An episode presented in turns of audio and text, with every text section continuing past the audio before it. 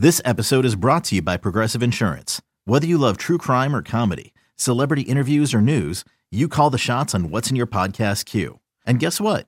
Now you can call them on your auto insurance too with the Name Your Price tool from Progressive. It works just the way it sounds. You tell Progressive how much you want to pay for car insurance, and they'll show you coverage options that fit your budget. Get your quote today at progressive.com to join the over 28 million drivers who trust Progressive. Progressive Casualty Insurance Company and Affiliates. Price and coverage match limited by state law. This is A's Cast Live, your comprehensive look at the Oakland Athletics. And the pitch is swung on, hit the right field, hit deep. Whitefield going back at the track over his head and over the wall. Do you believe that? And 29 other MLB clubs. Ramirez with a drive to deep right, away back, gone. Gohei hits a bomb out there by the Rocks. And boy, oh boy, this third inning is now showtime. It is a Judgian blast. All rise. Here comes the judge. Join us as we take you inside the baseball universe from humidors to spin rates to game changing moments. We have you covered. Spend your afternoon with us next from the town, only on A's Cast Live. Here's Chris Townsend. I have in front of me the latest, most up to date preview publication that there is in baseball. There is there is nothing more. This has just come out this week. All the preview magazines, most everything you're going to read online was done a few weeks ago, right? Like you've had injuries. Uh, Wainwright's hurt from WBC. Uh, Hoskins is hurt. Philly. Kyle, Tuck- Kyle Tucker has a sprained ankle from the WBC. Ranger Suarez is hurt. Um, who else? Oh, Bryce Harper's already out. So Philly's got uh, Philly's got some guys out. So, uh, but this is the most up to date thing. This has been printed this week. This what this the information in this Sports Weekly baseball preview is this week.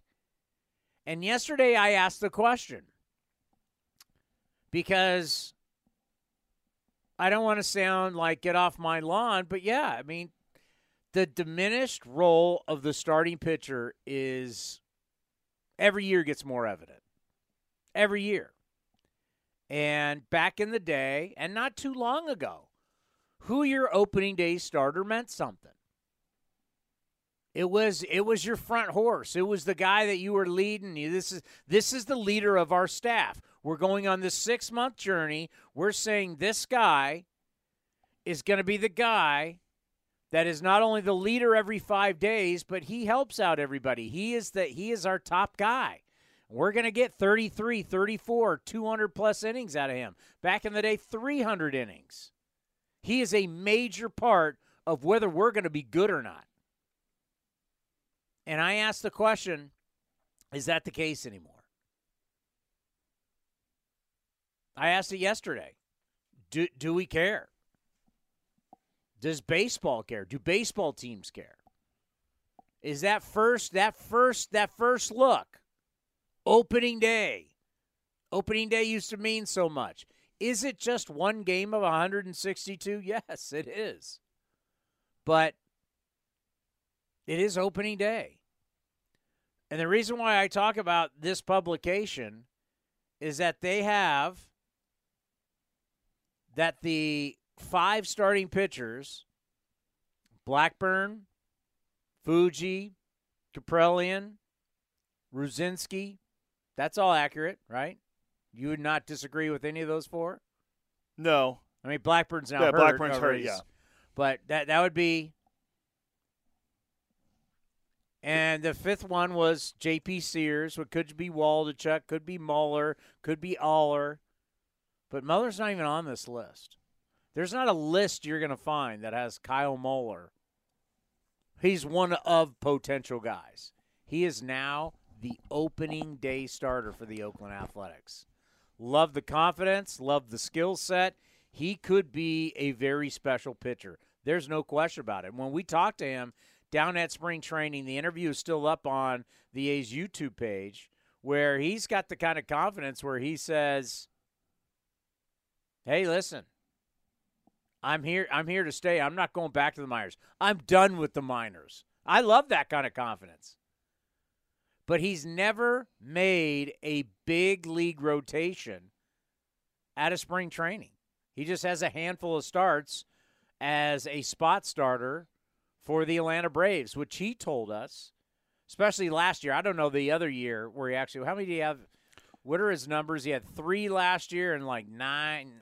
Yeah, I think it was seven or eight in 2021. 2021, Muller started eight games. He appeared in nine. He had a 4.17 ERA. Last year, he started three games. He had an 8.03 ERA for the Braves. Yeah, so we're not talking about a track record in big league baseball of this guy's come up and dominated. 11 starts, 12 games. And he said to us that the way it worked in Atlanta last year is that Atlanta obviously really deep as the rankings of the farm system come have come out and they're still one of God, were they number four?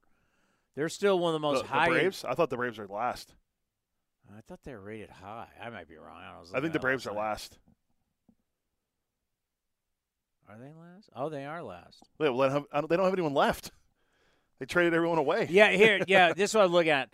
Uh, 2021, they were ranked third. 2020 at the preseason, 2021 they were ranked fourth, and then preseason 2021 they were ranked third. That's what I was saying.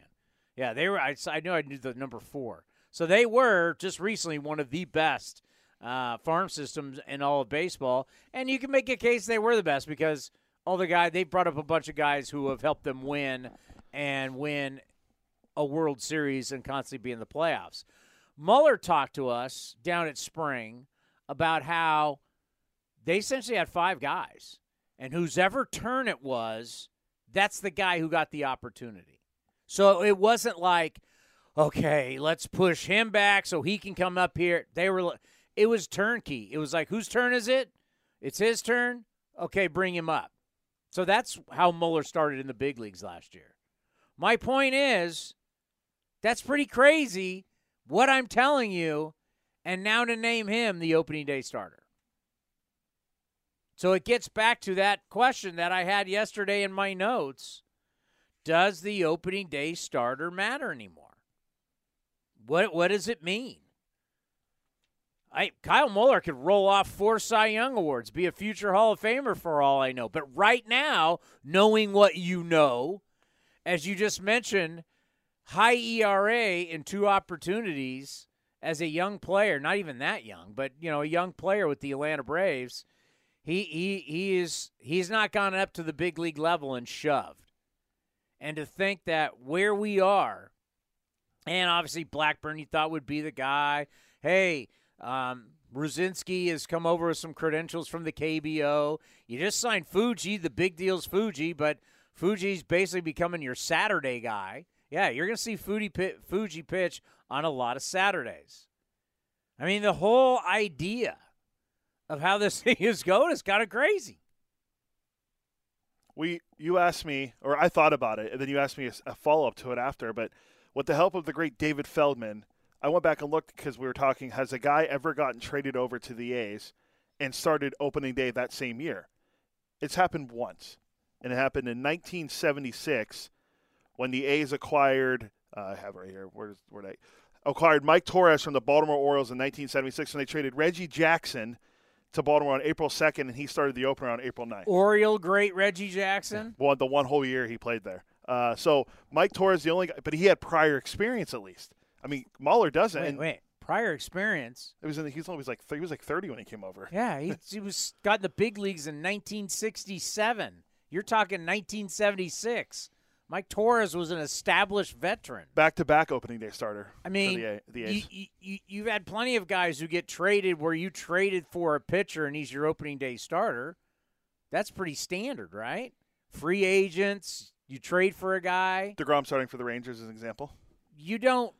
You Degrom's gonna be the opening. that was announced today. He's gonna. He's, Yeah. he's gonna. He, All four and a half innings. Uh, You know Four what? third. I, I'm gonna. I'll believe it when I see it. I'll believe it when I. And he may be right. Evan Grant had it on Twitter. Maybe right. Degrom. Will, he's barely thrown, but okay, okay. Um, Kyle Muller was just traded over. Yeah. He was just traded, and he wasn't traded over I mean, he was traded over last season, but he wasn't traded over to get into the Mike Torres. Like to give you an example, Mike Torres was traded to be in the rotation. Kyle Muller was traded to come over and let's let's let's get this kid, let's groom this kid to be a, a big lefty for us, and uh, someday be in the rotation. I mean, it's just it, it is a little it's a little eye opening, but to me, it gets back to I don't think the value of the opening day starter is there what it used to be. I don't think they see it that way. I don't think they see starting pitching. I think a lot of baseball has changed how they view starting pitching. And that's why they don't demand they don't demand a lot out of their starting pitching. They actually want less. They want less productivity. No matter what they say. And I know people will be like, "Oh, here he goes again." But yeah, I mean, I get to, I get back to that 4,374 outs. How are you going to get them? You're going to get it with all bullpen guys? You're going to get it with all just shuffling guys up and back from bullpens from from uh, the minor league system? And now you're going to go to a six-man rotation at times during the year. That cuts your bullpen now to seven guys. I mean, how that tipping point about pitching is so evident. Like, how, how are you going to utilize all these guys, especially once you start, you know, I mean, look look who's going on opening day. Shohei Ohtani. They're talking about six. You have an organization saying we're committing to six man rotation. But really, if a guy goes down, a guy goes on the IL, I mean, your rotation now really is like a 12, 13 man rotation. And is there 12 or 13 guys in every organization good enough to be big league starters? And the answer is no. There's not enough starting pitching on the planet. I mean, you just had the World Baseball Classic. I mean, that's the best the world has to offer. You gonna try and tell me you you found 12 to 13 guys on each of those teams worthy of being able to play in Major League Baseball? No. And there's not 12 to 13 guys in every organization worthy to pitch in Major League Baseball. It's going to be fascinating to see how it works out. I mean, you imagine? I mean, the Angels, it's already failed, and they're gonna they're gonna keep going after it. It's already failed. They don't have enough guys. Even healthy, they don't have enough guys. And I think about us. If there's times where we go to a six man rotation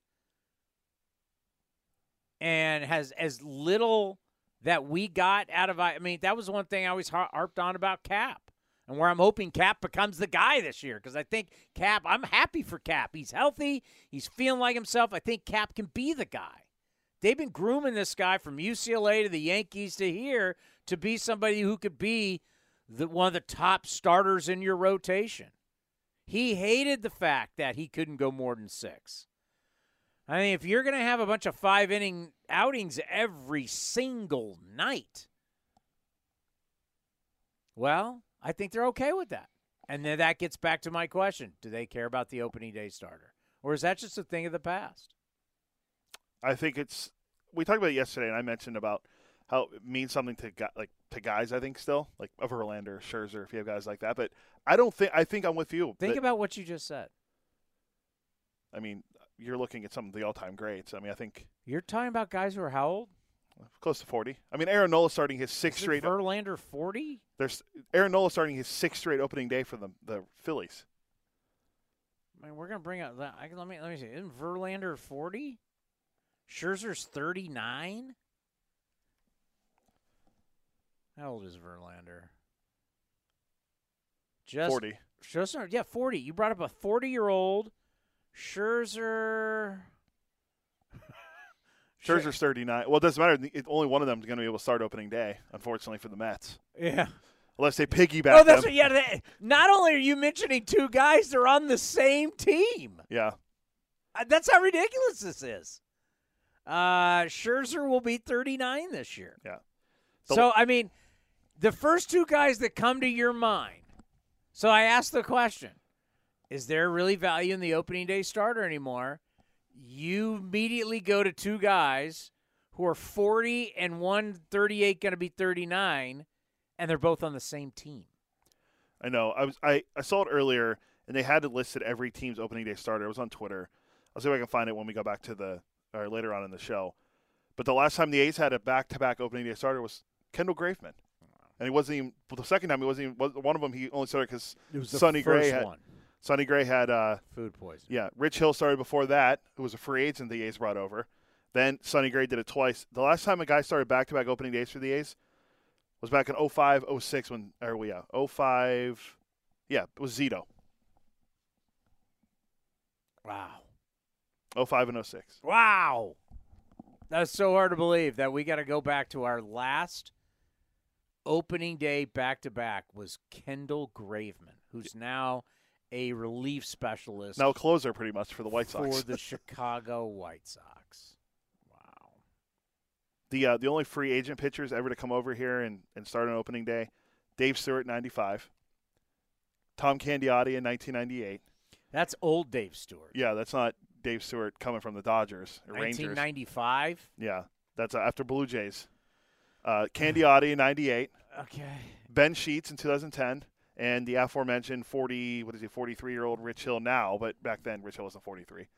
He was like 37 or 36 back then. But maybe if you want to go glass half full, is that this is the start. Muller is six seven.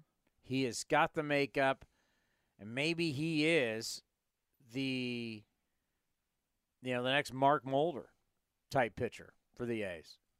We're all all of a sudden this guy's out there and he's giving you innings, he's giving you great starts, and now with the pitch timer, he's doing it in a quickly manner. And maybe you have a battle. Maybe you throw Waldichuk in there. Now Waldichuk's battling to be the opening day starter. Maybe you build something. You know, that's what uh, Grady Fuson told us. You know, the problem with the A's over the years is nothing's all matched up at the same time. You've either had hitting and the pitching wasn't quite there, or you had the pitching and the hitting wasn't quite there. Well, maybe, you know, this bouillabaisse, this soup you're putting together, and you're stirring it all around – maybe that's going to come up. And if you can have a couple guys who are able to be that ace like and to be guys that give you big innings, big wins, and we can talk about wins again, that'd be something. But wow, I was shocked. I got to tell you, I was shocked. I mean, with everything that you have, coming up with a guy who's never made the roster at a camp, and that's where I have to adjust. I ha- I mean, I have to adjust and I've been doing it, but I have to adjust. Even though I know what, what, what works, you can never tell me good starting pitching, pitching a lot doesn't work. You can't tell me it doesn't work. We've seen it too many times. But now you're now you're gonna start a guy that uh, hopefully is the start of something special. We'll see. Sorry, I'm still scrolling to see if I can find the, all the opening day starters, and you can just we can compare where. Uh, here's what Marcotte had to say about Muller. We're excited about his future. Kyle, in our mind, is going to be in this rotation for a long time. He's put in work to get to this point. His attitude and enthusiasm, when I told him the drive of the emotion was exactly what you want. That's from Martin Gallegos on Twitter. Then let me see him go out and go out and give me a strong performance. Right? Yeah. You know, let let the words back the actions. Let him come out. Let it. You know, if he get dinged up a little bit, hey, it's opening day. If he gives up a couple runs, that's fine. You should score a couple runs. Ohtani's not going to be in there long. Get my man on baseball reference, Jed Lowrie. Jed Lowrie, Stanford. We've had him on the show plenty of times. He has been really, really good to me over the years. I was his first A's interview. And to me, Jed Lowrie was a great A. He was a great Oakland athletic. A lot of talent come out of Stanford. Everybody knew it, just couldn't stay healthy. But you know where he stayed healthy? Oakland. And the best years of his life. So, met his wife at Stanford. I mean, obviously going to Stanford in college and and then his best years as a baseball player. I mean, the best years of his life have been in Oakland, been in the Bay Area, Palo Alto and Oakland. Jed Lowrie was a baller for us. And you know, I, I, I don't think he'll get into the A's Hall of Fame. I do like I'm actually going to salute the Giants. How about that? Mark the tape. I'm actually going to say something positive about the Giants. I do like their Wall of Fame. Right? I mean, there's there's guys that, you know, you're not giving a statue to. You're not retiring the number. You're not putting them in your Hall of Fame. But they're really good players, and they should be honored. That's Jed Lowrie. Jed Lowrie was a extra base hitting machine for the Oakland Athletics. He's got the record for most doubles in a season at 49. How many doubles did he have as a net? You just had it up. Seven years for the A's. How many doubles did he have? With the A's, Jed Lowrie had 205 doubles. That's a ton of doubles, man. Yeah. 77 dingers and 205 doubles from a guy who played shortstop and then second base. Hell, he even played third at times when Don't- Bob Melvin needed it. Don't sell him short on the 10 triples either. 10 triples? Yeah. Jeez. Jed, how many times did I say in, in the post game show? I would say, Jed Lowrie, bat him third, switch hitter, extra base hitting machine. I, I, that's the one thing. Like Bob Melvin could show up every day and go, Jed Lowrie. Everybody else who knew. But there was a time for playoff teams that Jed Lowrie was your middle of the order hitter. And was he great defensively? No. But I'll tell you what, Yeah, you weren't asking him to be uh, Roberto Alomar at Nope. second. He didn't hurt you. He didn't make errors. I mean, I mean, Jed Lowrie to me, and, and, and who he was, right? Jed Lowrie was the type of A that really cerebral. You had the crazy guys, right? We're, you know, a lot of our friends are retiring. Josh Reddick's retiring. Um, but Reddick was crazy.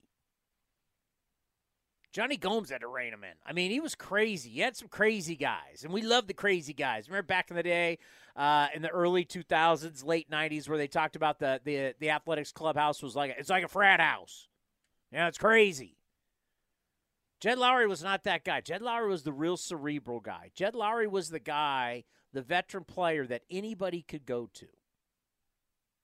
And you could ask about a lot of different things. Jed Lowrie helped a lot of players with stuff away from the field, let alone behind the cage. He'd sit behind the cage and watch guys hit, pull guys aside. Hey, man, why don't you, you know, hey, what are you thinking here? You know, as Cage Whisperer, as Vince Cotroneo cage calls him. whisperer. That's what Vince called him, Cage Whisperer. But he was also a whisperer off the field. Sometimes, and that's the stuff that we don't, that doesn't end up on athlet, OaklandAthletics.com. That doesn't end up on A's Cast, A's Cast Live. You know, that's not end up in the Chronicle or on Twitter.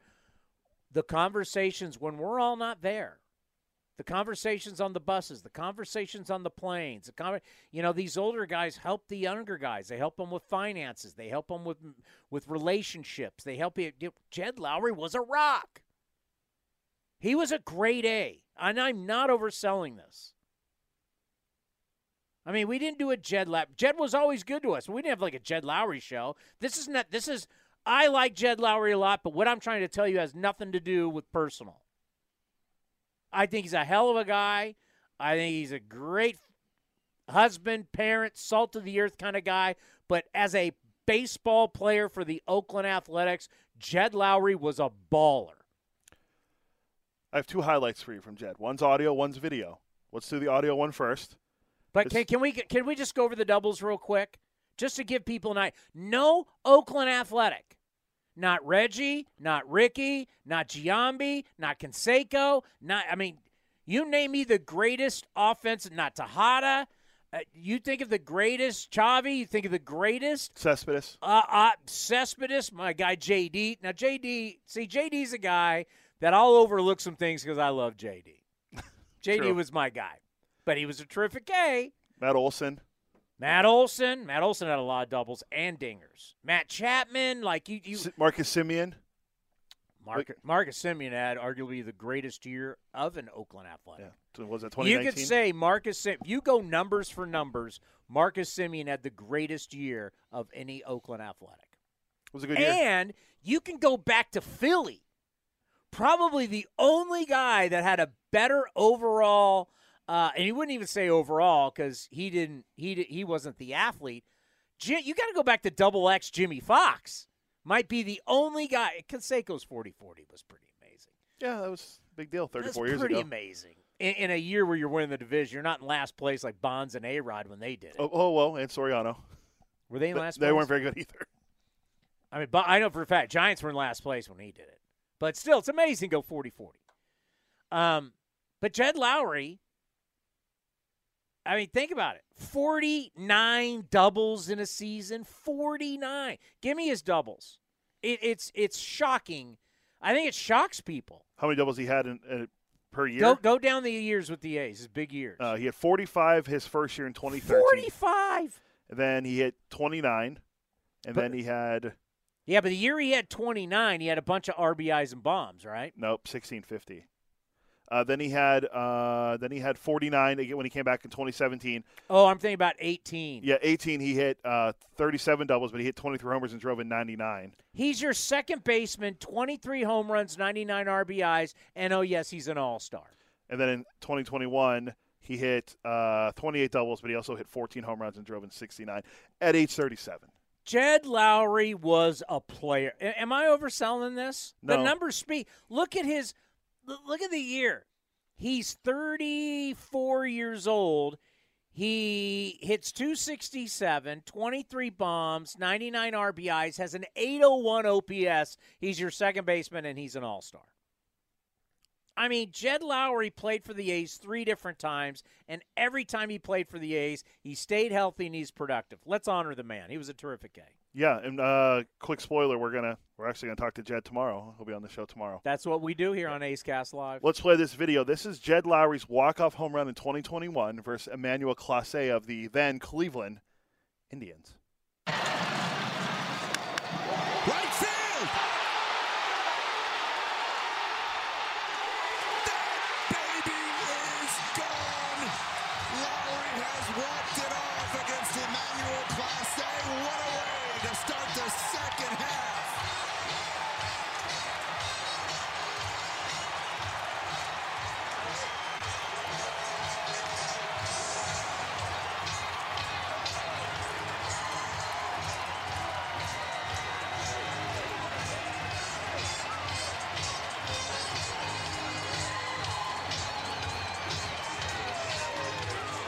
Crazy to look and see.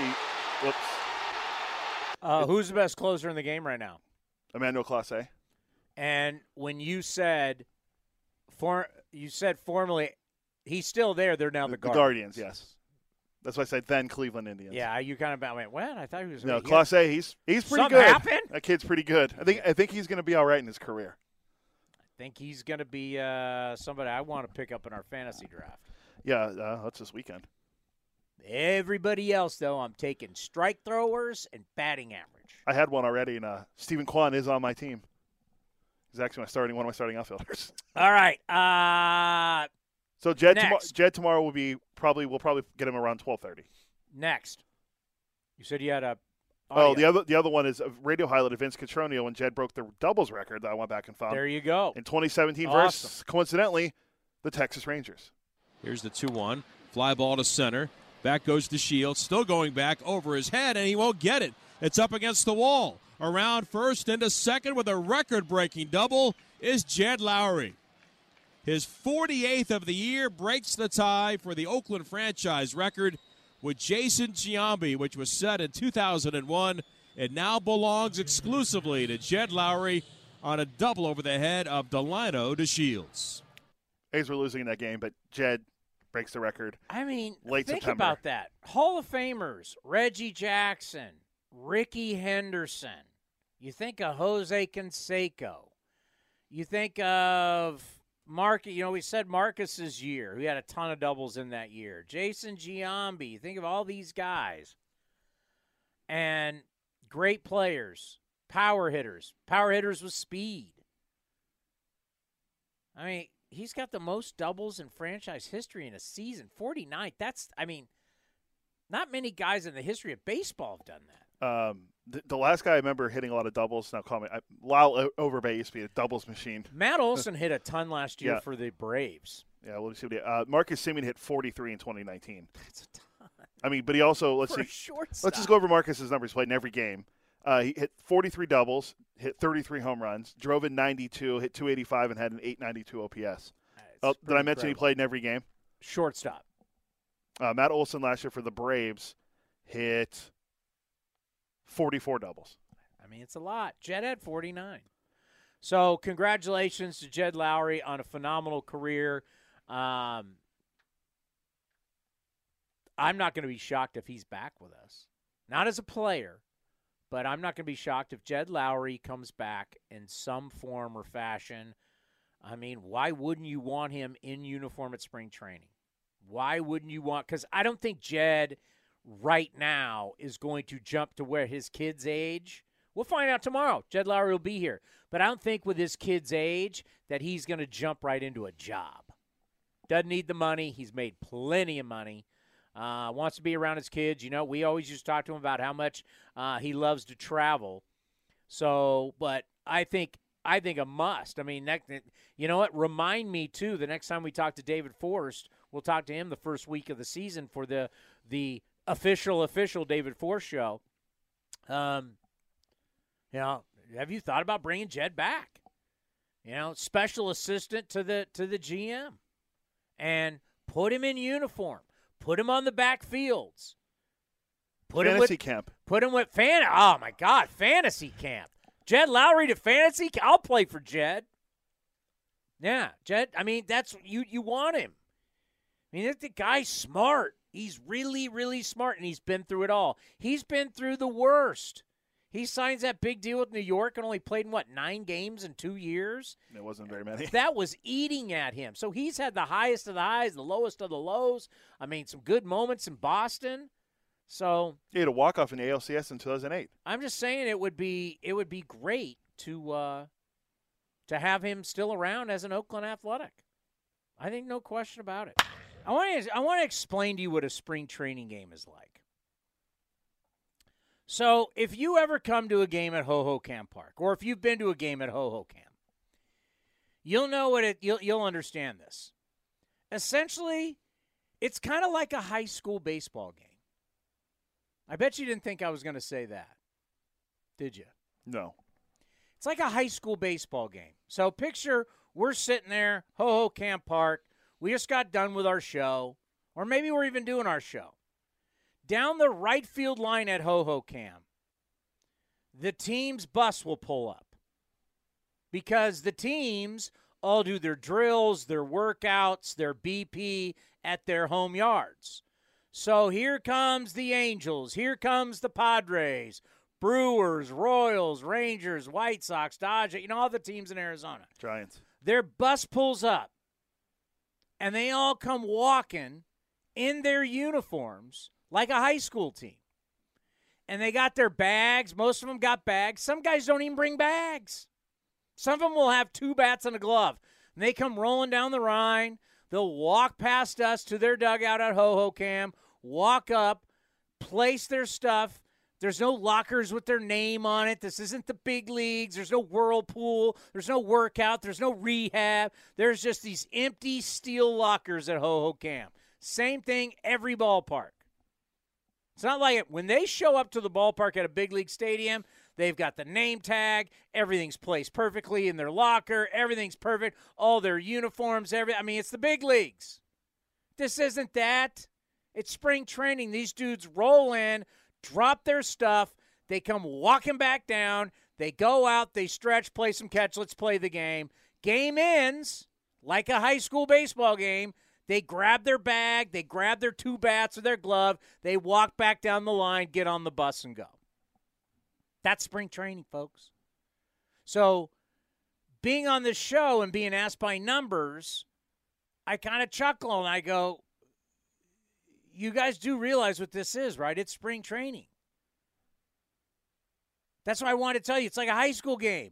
Bus drops them off, they walk down, stretch, throw, let's play. They play, you walk back down, get on the bus. This is not, we're not playing for real. As my kids would say, for realsy. We're not playing for realsy. I can relate to this as someone that played high school baseball. This actually I can relate to. This is what I mean. You, we've seen it, right? Up there's Bob Melvin walking down there. You know, there. I mean, it's like This is this is this is not big leagues. This is not do or die. This is not these games don't matter. No one's stressing wins. I mean, managers will say we uh, you know, we, we you know, we want to win down here and set the tone. This is not the big leagues. This is you're playing in thin air. We all know that the ball doesn't spin the way it does. That's that's why we put baseballs in humidors. Why do you put baseballs and cigars into humidors? So the ball doesn't travel as far, and so it spins more. Well, do you put a cigar in a humi- humidor because you don't want it to travel far? Why do you put a cigar or a baseball in a humidor? Well, I never use a humidor, so I don't really know the answer. Moisture. You don't want to dry out. Cigars, if you just leave a cigar out, it will dry out and taste nasty. You need to leave them in humidors. Keeps the moisture. They want the ball. They want the balls to be moist because the balls were drying out in Colorado because the the the the altitude, dry, thin air dries everything out. That's why when you go to Tahoe and you're there for a couple days, you're like, God, my skin is dry. It's horrible. Same thing in Arizona. Same thing in Vegas. You're in the desert. It's similar. It's thin, dry air. Your nose is dry. Your hands are dry. So you put the baseballs in a humidor to give it moisture. I don't even know if we put the baseballs in humidors at spring training. I would say, do we still even do it for? Do we still do it in Major League Baseball? Yeah, everybody in baseball. I know they were doing it. Everybody has a humidor. But the thing is, balls on- once it gets warm in Arizona, balls are flying. Balls aren't spinning for pitchers like they normally do. Balls are flying. And you want and you want to go to oaklandathletics.com and click on stats and want me to believe this? That all of a sudden, Nick Allen last year, and we love Nicky Knox, as you call him. Uh, we love Nick Allen. It's interesting. That's one of the battles that's going on right now. Aledmys Diaz and Nick Allen at shortstop. But Nick Allen hit what? Two, two. it wasn't 207, maybe. 202, 20. What did he hit last year? That's what I'm pulling up right now. I think it was, I want to say it was 207. It was Nick Allen hit 207 last year. What's he hitting now? Nick Allen is hitting 375. Okay. Nick Allen, four months ago, hit 207. Four months. So in four months, did he take the magic pill to where all of a sudden he's now Wade Boggs, Tony Gwynn, or or or Rod Carew, Honus Wagner? Ichiro. Ichiro, he's hitting 375. He's hitting al- almost 170 points higher in four months. Four months. Count them. Right? It's Yeah. four months. Yeah. He uh, stopped yeah. playing in October and he started playing Yeah. in February. Yeah. He's 170 points better than he was four months ago. You buy that? We can use the old ad. People, the cliche everyone, over- everyone always uses one of the guys. He fixes something in his swing. In four months, in four months, you've become Honus Wagner, Ty Cobb. Uh, Luis, uh, Luis, he's Luis Arraez, the batting champion from last year. He's Ted Williams. He's going to hit 370 this year. Tony Gwynn, 370. That's who he is. You're going to buy that? I mean, everybody, Brent Rooker. Everybody's. I keep getting asked about Brent Rooker, and I'm like, I'm like, yeah, he's he's having a great spring, and there's a really good chance he's going to make the club hitting 393. Brent Rooker has hit 393 this spring. 28 years old. Out of The SEC. So you got Mississippi State. S- SEC not on the water. Not on the. Oh, Well, actually, I don't think any of them are on the water. so it's not Mississippi. Yeah, yeah, Florida would be more inland. Yeah. So it's not Mississippi State. It is Mississippi Okay. State. But yeah, Brent Rooker. Can you name all the teams he's played for? Because you, I mean, you've been on Brent Rooker. I, mean, Uh, I like this guy. I've liked this guy since his SEC days. If I have to hear that again, I've liked this guy. Like what? Uh, well, you watch the you watch the SEC network That wasn't even around when he played. Uh, for probably college. Well, it's been around for a while, right? Not. But, But he is. He's old. He's 28. When Rooker was in college, it was 2015. Uh, let's see, he was a twin, he was a Royal, and a Padre. for a whopping 81 games. Let me guess. He has 12 home runs career. 10 home runs. Nine of them came in one year. He's hit 316 in seven games. That was his like opportunity, right? Yeah. Comes up with the Twins, seven games, hits 316. The next year, in 58 games, they gave him a shot. He hit 201. 201. You only didn't. You want to know what did in, in minor league baseball last year? Well, can can I Yeah. I'm can, just, can I'm just- can I yeah, finish? yeah. Uh 2022 Padres Royals. He played in two games for San Diego, nothing. 14 games for the Royals, hit 160. So a career 28 year old, 81 games, he's hit 200 for his career with an OPS of 668 and an OPS plus of 85. So it's not like he's one of these guys, a Rob Deer, Joey Gallo, that, well, you say, I don't really care what he hits because he hits bombs, right? Yeah. If he just hit a ton, who's the guy that we signed last year? He was with us briefly, then we put him down at AAA. Oh, Matt Davidson. Matt Davidson. You got a guy that hits bomb. You know he hits bombs, so you're gonna like, eh, I'm gonna look away at other number. He didn't have that. But you're gonna tell me a career 200 hitter in 81 games is now batting 393, and I'm gonna believe that? I mean, if you want to take his small sample size, because he started in El Paso in the PCL last year when he was playing. By the way, we, we could give you an extreme amount of names of guys who now have established themselves as quality Major League Baseball players. I won't even go the stars of quality Major League Baseball players who are 28 and under. Now, there's always outliers. There's always outliers. Like we talked earlier, there's outliers, great players, bad teams. Very, ve- and they're all pretty much Hall of Famers. But he could be a great story. I mean, it'd be awesome, right? Yeah, I agree. It'd be out. I mean, what's the bet? Give me. I don't want to. Don't bore me with his minor league numbers. Is there ever a year where he had a monster year? In in the minor leagues, Yeah. his best year would have been uh, home run wise. He hit 28 last year combined between two between two AAA teams. He had 28 home runs, drove in 87, and hit 289. His OPS was 1,044. That's his best. Yeah, but 19, but 19 game, 19 home runs those came in the PCL, and then nine came at AAA Omaha. But he had 338 in Omaha. So, but if you go off based off that, if But you how don't, many games did he at 338? uh, that was uh, 20, Do you see how people lie with saying, "Ah, 20 games." It's 20 games. 61 games in in uh, in the PCL. He hit 272 with the 19 home runs. Yes. You you want to bring up Skye Bolt's numbers down at AAA? Uh, Skye Bolt was Milwaukee Ted, Brewer Skybolt. Skye Bolt was was was Ted Williams for God's sakes. Um, so it's like, hey, Sky. So Skye Bolt.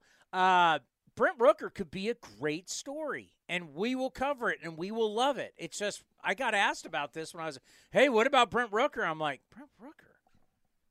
He's twenty. This guy's 28 years old.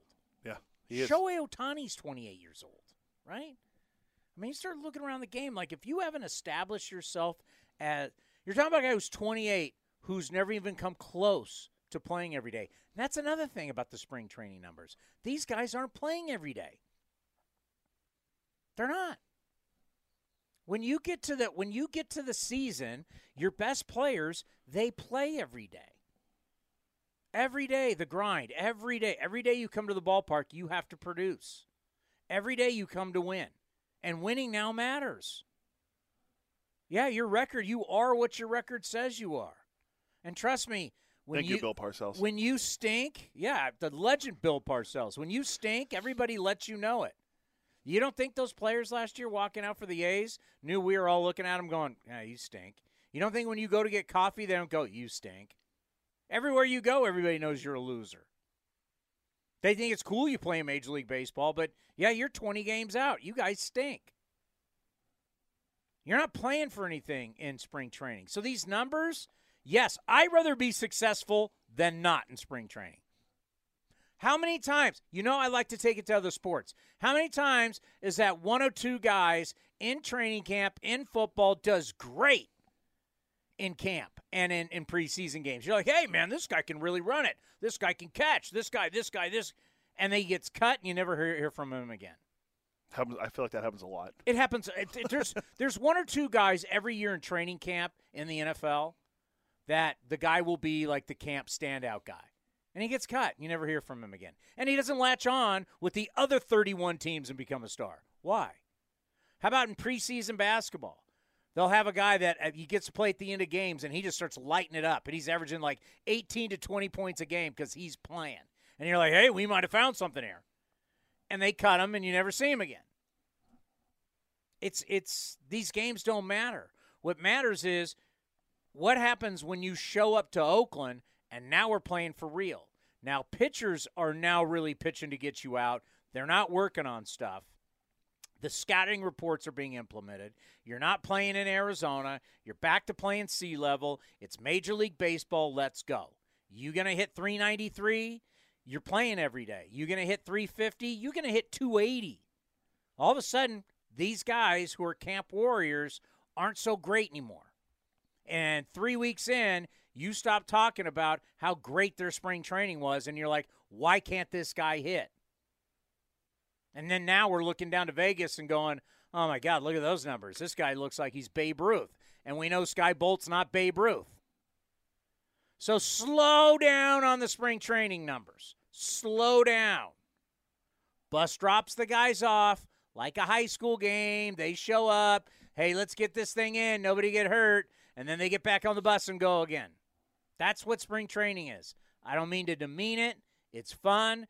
Come down, be in the sunshine, have some beers, get a hot dog, enjoy. Actually, we got great food at O Camp, but and the new right field party deck. Are you kidding me? Um, but it is don't don't look at these numbers and take a whole lot of stock in it. And that's what's going to be tough. Like, what do you get? Like, Noda's kind of fallen off from making contact, but he's a Rule Five guy. I think you got to play him. I think I I'm not I'm not I'm not in the belief that we're competing for the division this year. Oh, well, better put that up on the bulletin board. Just saying. I want to see Noda play. I rather see Noda than Rooker. But three, he's three years younger too. I mean, Rooker's 28 years old. I just gave you his numbers. If you think he's going to show, I mean, Rooker right now would be a a fourth or fifth outfielder, which is great. Give him a job. I'm telling you, we will celebrate him. I'm just saying, I'm trying to put a roster together and I'm trying to find guys that can help me win long term. Not now, long term. Who gets me back to the playoffs? It's not journeymen. Journeymen don't get you back to the playoffs. Right? If we we lucked out with Mark Canha, we lucked out with Semien. We great. But you're not going to do that all the time. Find me some legit dudes that's what we need to find to win again. That's why I'll take chances. Let me see Pache. If Pache has finally figured it out, he can hit long time. How old's Pache? 24? He came to us at 22, 23, something. I think he was 20. Let's see. Pache is 24. He won't be 25 until November. There you go. I got to find out. I got to find out if Noda can play. I got to find out if Pache can play. I need to find this out. I need younger players. That's just I'm not I'm not going into the season thinking we're winning the division. I want to win the division the next couple years. Find me guys that can help that. I need winners. What did Mike Singletary say? I want winners. Hey, Rob Bradford here. You guys know I'm always up for a good MVP story, and one of the best stories is Wasabi Technology. Wasabi is the world's hottest cloud storage company, and it's become the go to provider for professional and collegiate sports teams, including 20 Major League Baseball teams like the Red Sox and NHL teams like the Bruins and Vancouver Canucks. Even the Liverpool Football Club is getting in on the Wasabi action. So, why is Wasabi the MVP? Well, Wasabi was purpose built to free businesses from skyrocketing storage costs and unpredictable transaction fees that the Amazons of the world are charging. In fact, Wasabi is up to 80% less than those hyperscalers and doesn't charge a cent for businesses to access their data. From Wasabi's AI enabled intelligent media storage, Wasabi Air, to the industry's only cloud storage service with triple protection against cyber criminals, data deletion, and ransomware, Wasabi's taking the lead in driving innovation in data storage and helping sports teams to unleash the power of their data. Wasabi, another Boston based championship team. I mean, that's why when I think of a winner, when I think of a guy that, you know, men want to be him, women want to be with him, you know, that kind of guy. The guy, you know, in Moneyball, they talked about, hey, he's the type of guy when when he comes in. I mean, that's that's Mike Ferrin. Everybody wants to be like Mike. He's calling the WBC. I turn on Sirius XM channel 89. All I hear is Mike Ferrin, and there he is, ladies and gentlemen. The greatness Hello, that is Tony. Mr. Play-by-Play of the WBC. By the way, over your left shoulder, that's a good-looking guy. You know, I'm very disappointed that there are no San Jose State baseball pictures of Chris Townsend on the internet. We're going to need to find some to remedy to make that my permanent backdrop for Zoom calls. How did you find all of that? Dude, I I know how to use the Google machine. I'm not an idiot. you you basically are in the A's offices down in South Florida. I am. Yeah, I'm I'm here from the the remote the remote location of this airport hotel in Miami that also is the A's as- associate offices, right? By the way, I got to tell you, you've sounded fabulous. You Thanks. got the energy; it's electric. Uh, They've been just hammering the highlights uh, of you guys. Uh, you know, in the earlier games, you and Spilly. Uh, it seems like you're having a great time. What's the experience been like for you? Um, it's really hard to describe. Uh, it's been unbelievably cool, you know, and and I've, I've got a pretty great job, right? Like I get to cover World Series, I get Yeah. to cover um, playoff games. I've been at some of the biggest playoff games in the last decade. You know, I was at Halladay's no hitter, and I've been at, you know, covered the, the last two World Series in person. I was at Game Seven and Seventeen. Like I've seen some really cool stuff, and this is like nothing I've ever experienced. And a lot of it has to do with the fans. I mean, the fans have been incredible, um, especially the fans for you know the Latin American countries. They just bring a different energy and joy to the ballpark that the players can feel, um, the broadcasters can feel, and so it's it's a really special event. I'm sad that this is the end of it tonight, and I'm also sad that we're gonna have to wait another three years before the next one. But I'm also excited to see where it goes in 2026 because I feel like um, probably on the heels of the U.S. winning in 17, that that's helped this. But I really do feel like this event is growing. Hey, can you do me a favor and just move a little bit more to your right? Oh, sorry, is that better? Yeah, so we can get a little more of me on there. Yeah. Yes. um, let let's see if I can do this here. There it goes. Is that yeah, better? perfect. I appreciate that. I feel like somebody's looking over my shoulder. uh, from an atmosphere standpoint, would you compare this to, let's say, for for our for all the fans who are not Yeah. there? Is it got like a college football vibe to it, or a col- now that Mm, we're in the no, I think it's I think it's bigger than that. I mean, I would say it's more like it's the intensity of the wild card game with the joy of winter ball. I mean, I think that's the kind of the way to describe it. Um, at least in my understanding of what winter ball is. And I've never actually been to a winter ball game, but from what I hear, it's it's very similar to this, right? Every players who have participated in both who are here, um, whether they be players on the field or, or or former players who've been through winter ball, say that that's what it feels like. It's drums and songs and chants and um, a lot of laughing and dancing, and like it's just damned fun and it's not getting caught up um, in the wins and losses as much as the the incredible nature of the event um, and being able to see you know your favorite team compete win or lose so i think that to me has been the thing that that i mean that's kind of the way i would describe it it's just it's it's the loudest environments I've ever been in. And I don't know that the loudest moments here in Miami have been louder than say like when I don't know, when Alvarez hit the grand the three run homer off Alvarado last year in Houston. I mean, Houston gets really loud, but it's been loud like that for three and a half hours every night. And so that's where that's where that energy and excitement comes from. Yeah, we've been fortunate to go to Japan twice and Mhm. play against Japanese teams and the bands that they have.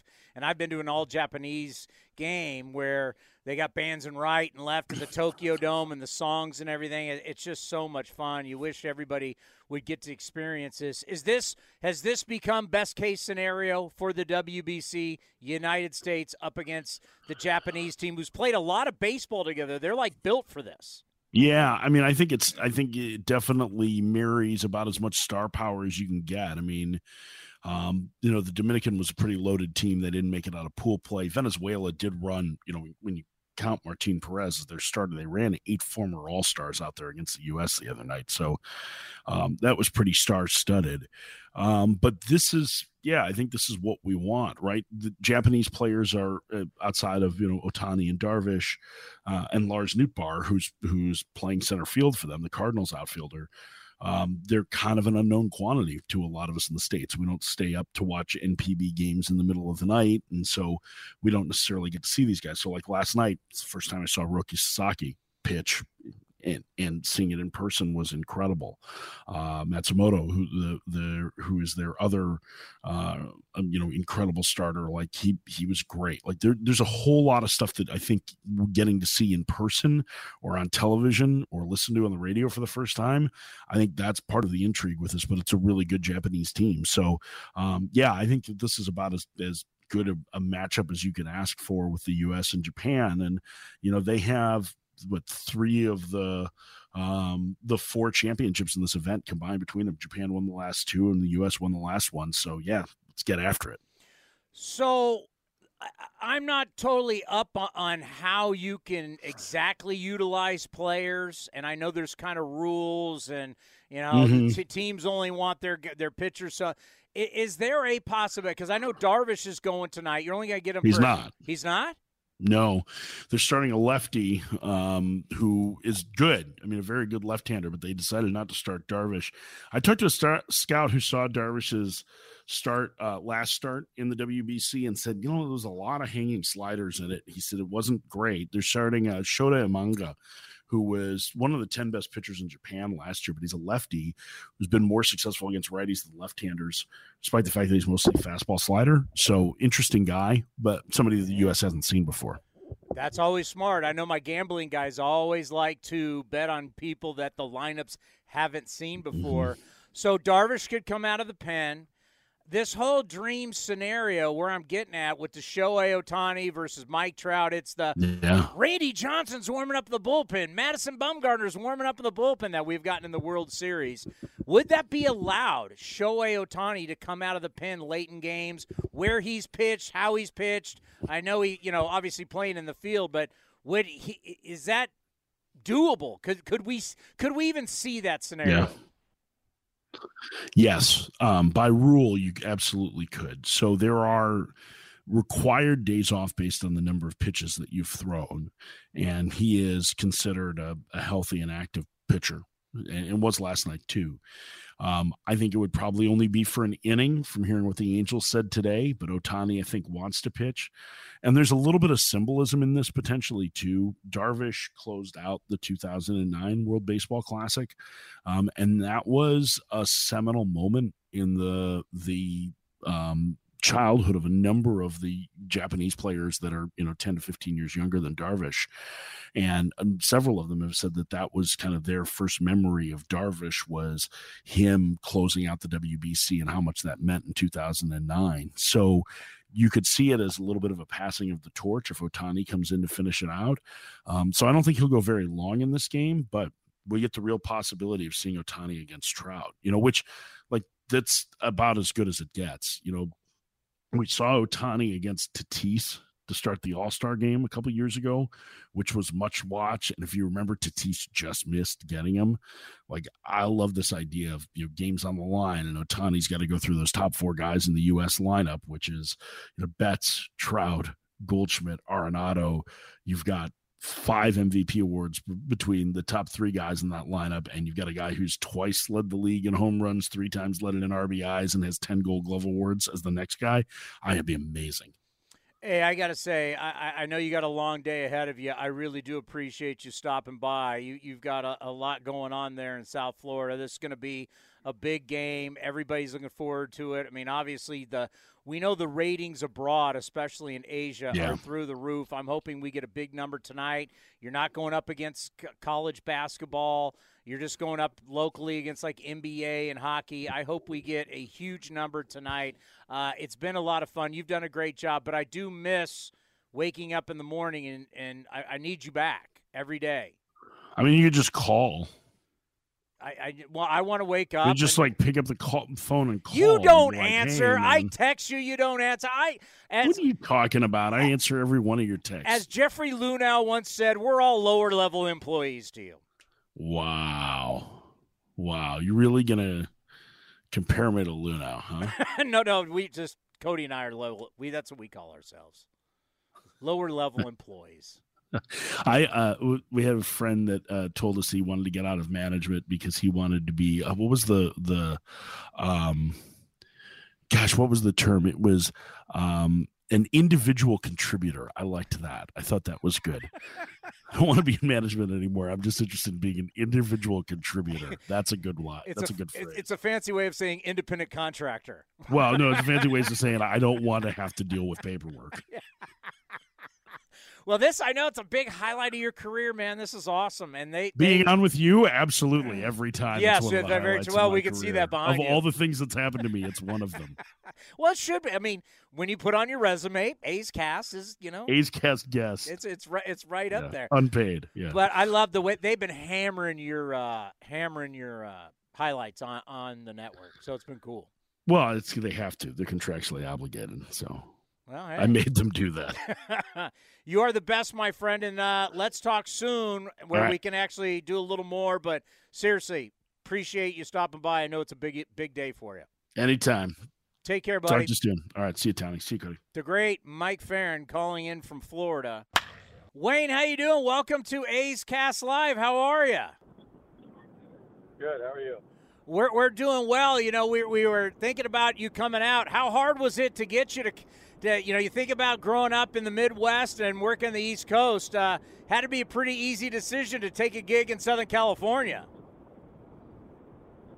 Uh, yeah, for sure. I mean, it's uh, it's an awesome opportunity, and you know, get to be around uh, these these two all-time great players who are going to be head-to-head tonight in the WBC final. It's it's going to be cool to see those guys play uh, at their peak every day, and to see if the Angels can put together a good season and, get those guys to the playoffs. Yeah, speaking of the WBC, Patrick Sandoval was fantastic. The Angels have to be thrilled about that his last outing. Yeah, I think I, I'm sure they are, but I think that more than that, they're they're glad to see him really compete in a big game and keep his composure. I think they've had some concerns in the past that Patrick Sandoval, you know, maybe the moments got too big for him, but last night, certainly in the biggest moment of his career, he he rose to the occasion and he was bigger than the moment, and I think that's a really good sign for an Angels team that wants to contend and wants to compete and believes that they have good pitching beyond Shohei Ohtani. Uh, Shohei's the ace of the staff, and, and you'll see him in Oakland opening night. But Sandoval, number two starter, they really think Reid Detmers is, is ready for a, a breakout season. And uh, a veteran Tyler Anderson, that's uh, another just guy who shores up that rotation on top of what they already have. So uh, it's good to see Sandoval compete at that level and, and make the Angels' belief in him worthy. You know, we'll get back into the pitching, but the moment tonight that everybody's talking about the potential, I mean, obviously we've seen it for so many years. The greatness of Mike Trout, he's an all time great. He's going to be a Hall of Famer. Now, the incredible skill of Shohei Ohtani. We talk maybe a potentially a once in a lifetime player. I mean, we're talking about it in baseball, but I got to think as an Angels fan, the magical thing that we potentially could see tonight, don't know where it's going to happen, but the idea of Ohtani pitching for Team Japan, going up against Captain America Mike Trout, just talk about the potential of what an epic moment in baseball history we could get tonight in South Florida. Yeah, that's that's the position if, if those two can get an opportunity to face each other and potentially with the game on the line. It's going to be weird for Ohtani because he's not starting and he pitch. Uh, at, at some point while his team is batting, and, and the possibility that he could be that the, the the order can swing around back to him while he's doing that. So uh, he won't have much time to get ready, I wouldn't think, but hopefully he doesn't need much. I mean, he's a starter usually, and that could be a little different for him coming out of the bullpen, especially with him in the lineup. So that'll be something for Team Japan to have to dance around. Not sure why they're not starting Yu Darvish tonight. You'd think that that would be the opportunity to to put in maybe the greatest Japanese pitcher of all time and and have him try to lock down the championship tonight, but it's not Darvish starting. It's not Ohtani starting. It's it's somebody that's not really a familiar name to uh, American fans, and you know you wonder if that's going to end up biting Japan because they used their best young pitcher yesterday, and their two best guys who are pitching in the major leagues are are not starting tonight either. So uh, it should be an interesting game. If it does come down to Ohtani and Trout squaring off in a big moment, well, certainly the Angels fans will be uh, heavily scrutinizing that particular at bat, but uh, I think the whole country will. Everybody recognizes that these are the two best players in the game, and for them to be on opposite sides tonight with, with what's on the line, it, it could be really a, a tremendous theater.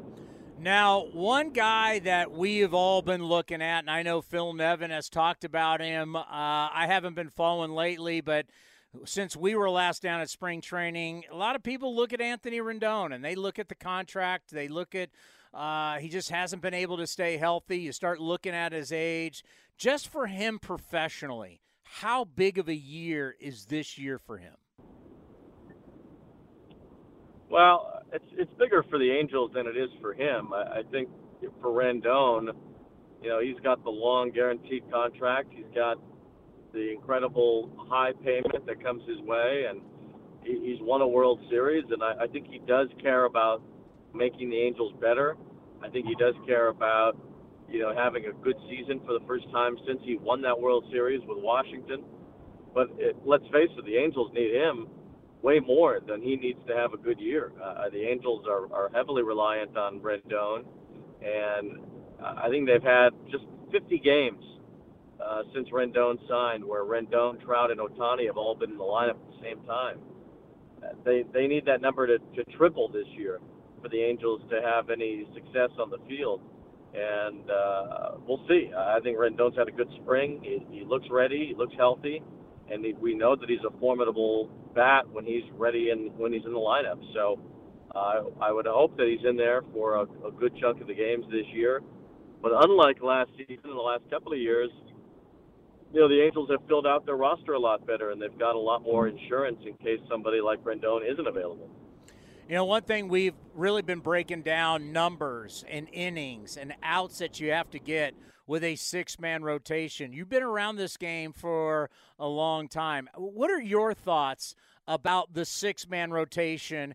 And it's taking one guy out of the bullpen. I know we have days off. You can have a long starter. I mean, you can have like a, a five and a half guy that can be in the bullpen, but you're putting a little bit more pressure and more outs on your bullpen. What are your thoughts on the six man rotation?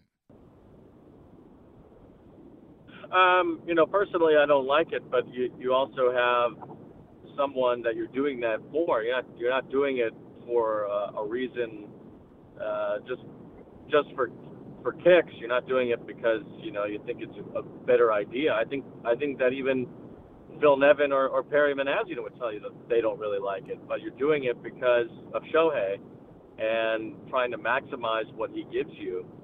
So you have to do it, and you have to make the most of it. And I think the Angels' plan this year, especially when you have a veteran too like Tyler Anderson, is to try to pitch these guys on regular rest more often. Uh, the Angels are not planning to use a sixth starter until April 12th. They are going to consider that sixth starter, at least beginning as more of a swing man, uh, pitch him out of the bullpen at times as well.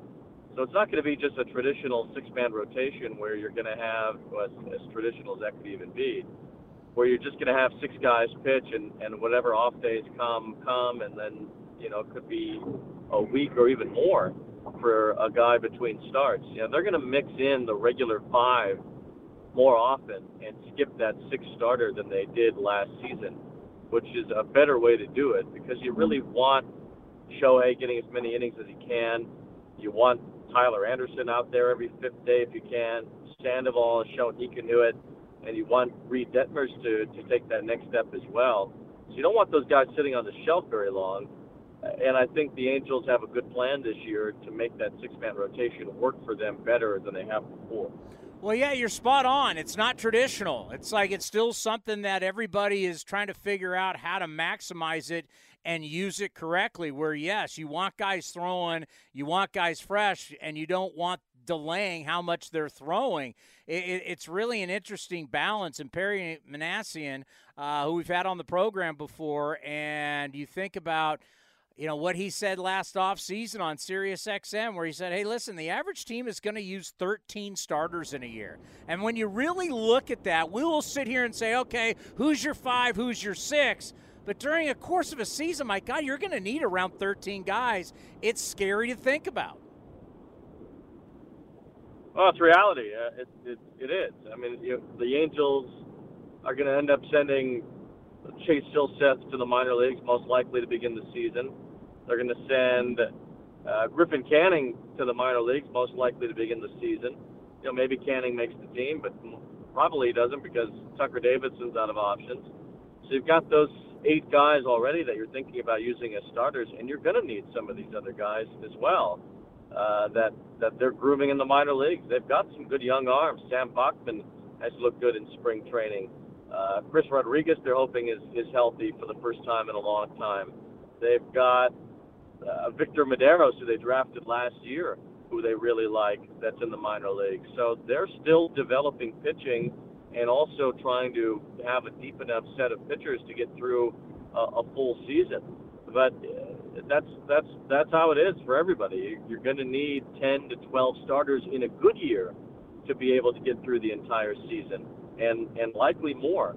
So uh, I think the Angels have that right and Perry has really gone above and beyond, including an entire draft where he drafted nothing but pitchers, which felt gimmicky, but it really was to bloat the system with pitching, which he's been able to do to some degree, and still probably needs to do more of. So uh, I think the Angels have the right idea about what they want their future to look like, and they're getting there.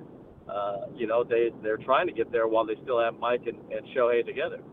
Well, on a personal note, just talk about the change going from New York to Orange County to Anaheim. Boy, that's going to be a big difference for you. Uh, it is, yeah. I mean, I, I think the biggest difference for me is that it's a, it's a TV job and not radio. Um, you know, I've done radio for the Mets and just filled in on TV a little bit here and there but this is uh, TV pretty much every night. I'm going to be doing that. I'm, I'm going to be doing the Apple TV Friday night games this year. So there will be, you know, some moments where I'm not around the Angels, which is a little bit different for me as well. Usually I'm with whatever team, you know, it's been the Mets. Uh, and I, I don't I don't hardly ever miss any games, so it'll be it'll be weird to not be there once a week or even twice a week in some cases. Um, but it, these are good opportunities, and when you're when you're trying to get through in this in this industry as a broadcaster, you've, you've got to take as much as you can and move yourself up as much as you can. And uh, I've been really blessed to get these chances to to be a big league TV voice and to have a, a national TV package. Uh, I mean, it's it's really uh, it's really hard to believe that it's worked out in a in a way like this, and I'm I'm grateful for it and, and ready to put this season together and, and, and give it a shot and, and see how it all turns out. Hopefully, uh, it's a good year. Well, yeah, you know, uh, we'll see a lot this year.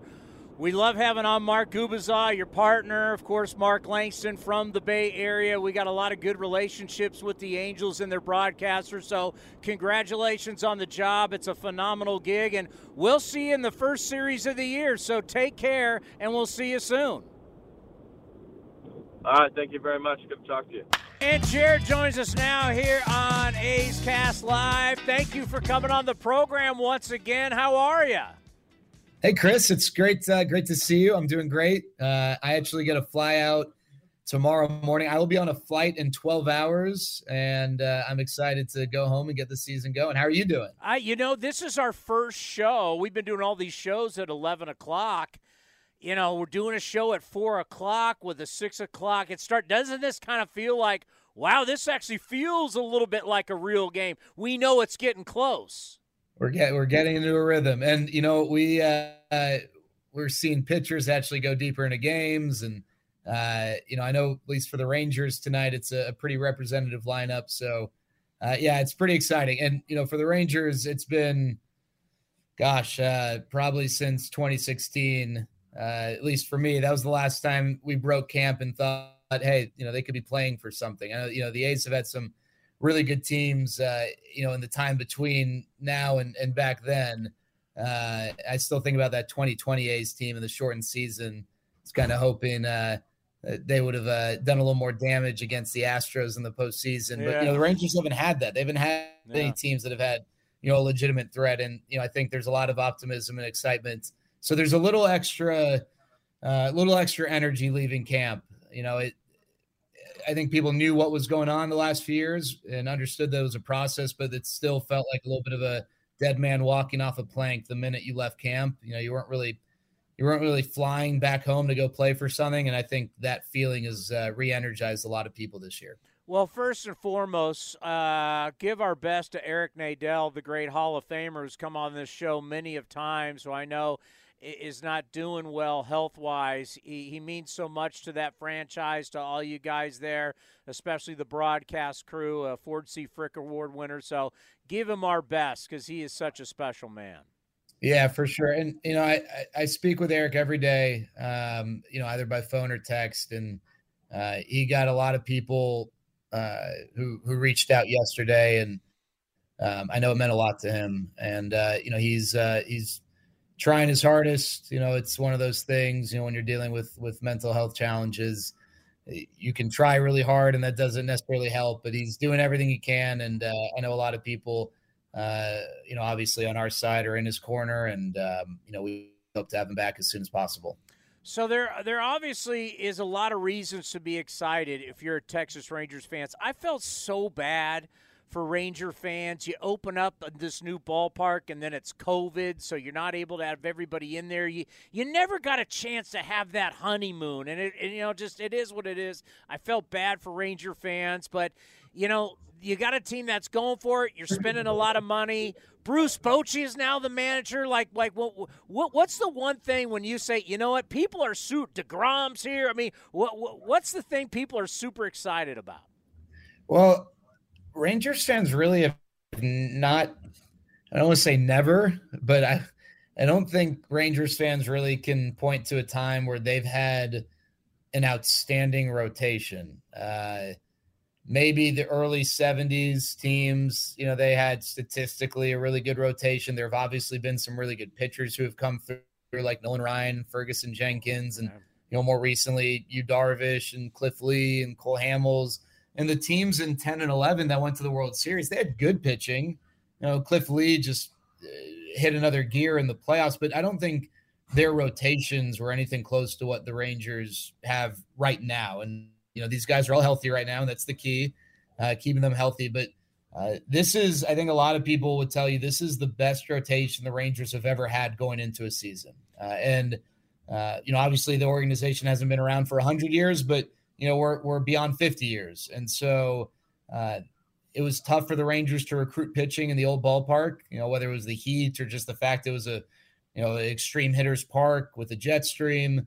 Uh, they're in a new park now, and I don't think Jacob deGrom signs a contract with the Rangers if they were going to be pitching in 100 degree heat uh, for you know three and a half months out of the season, and you know you give up a, a, fly ball off the end of the bats, and if it hits the right field, you're in trouble. It's going to be a home run, uh, and so I think it's just exciting for people that they're now in a position to attract good pitching, great pitching, uh, and if they can keep these guys healthy uh, it's going to be a lot of fun knowing that every night you go to the ballpark, you're going to have a, a really good chance of having the better starting pitcher in a given starting pitching matchup. Now, I haven't traveled with the team since before COVID, so I haven't. I've, I've only been to the old ballpark.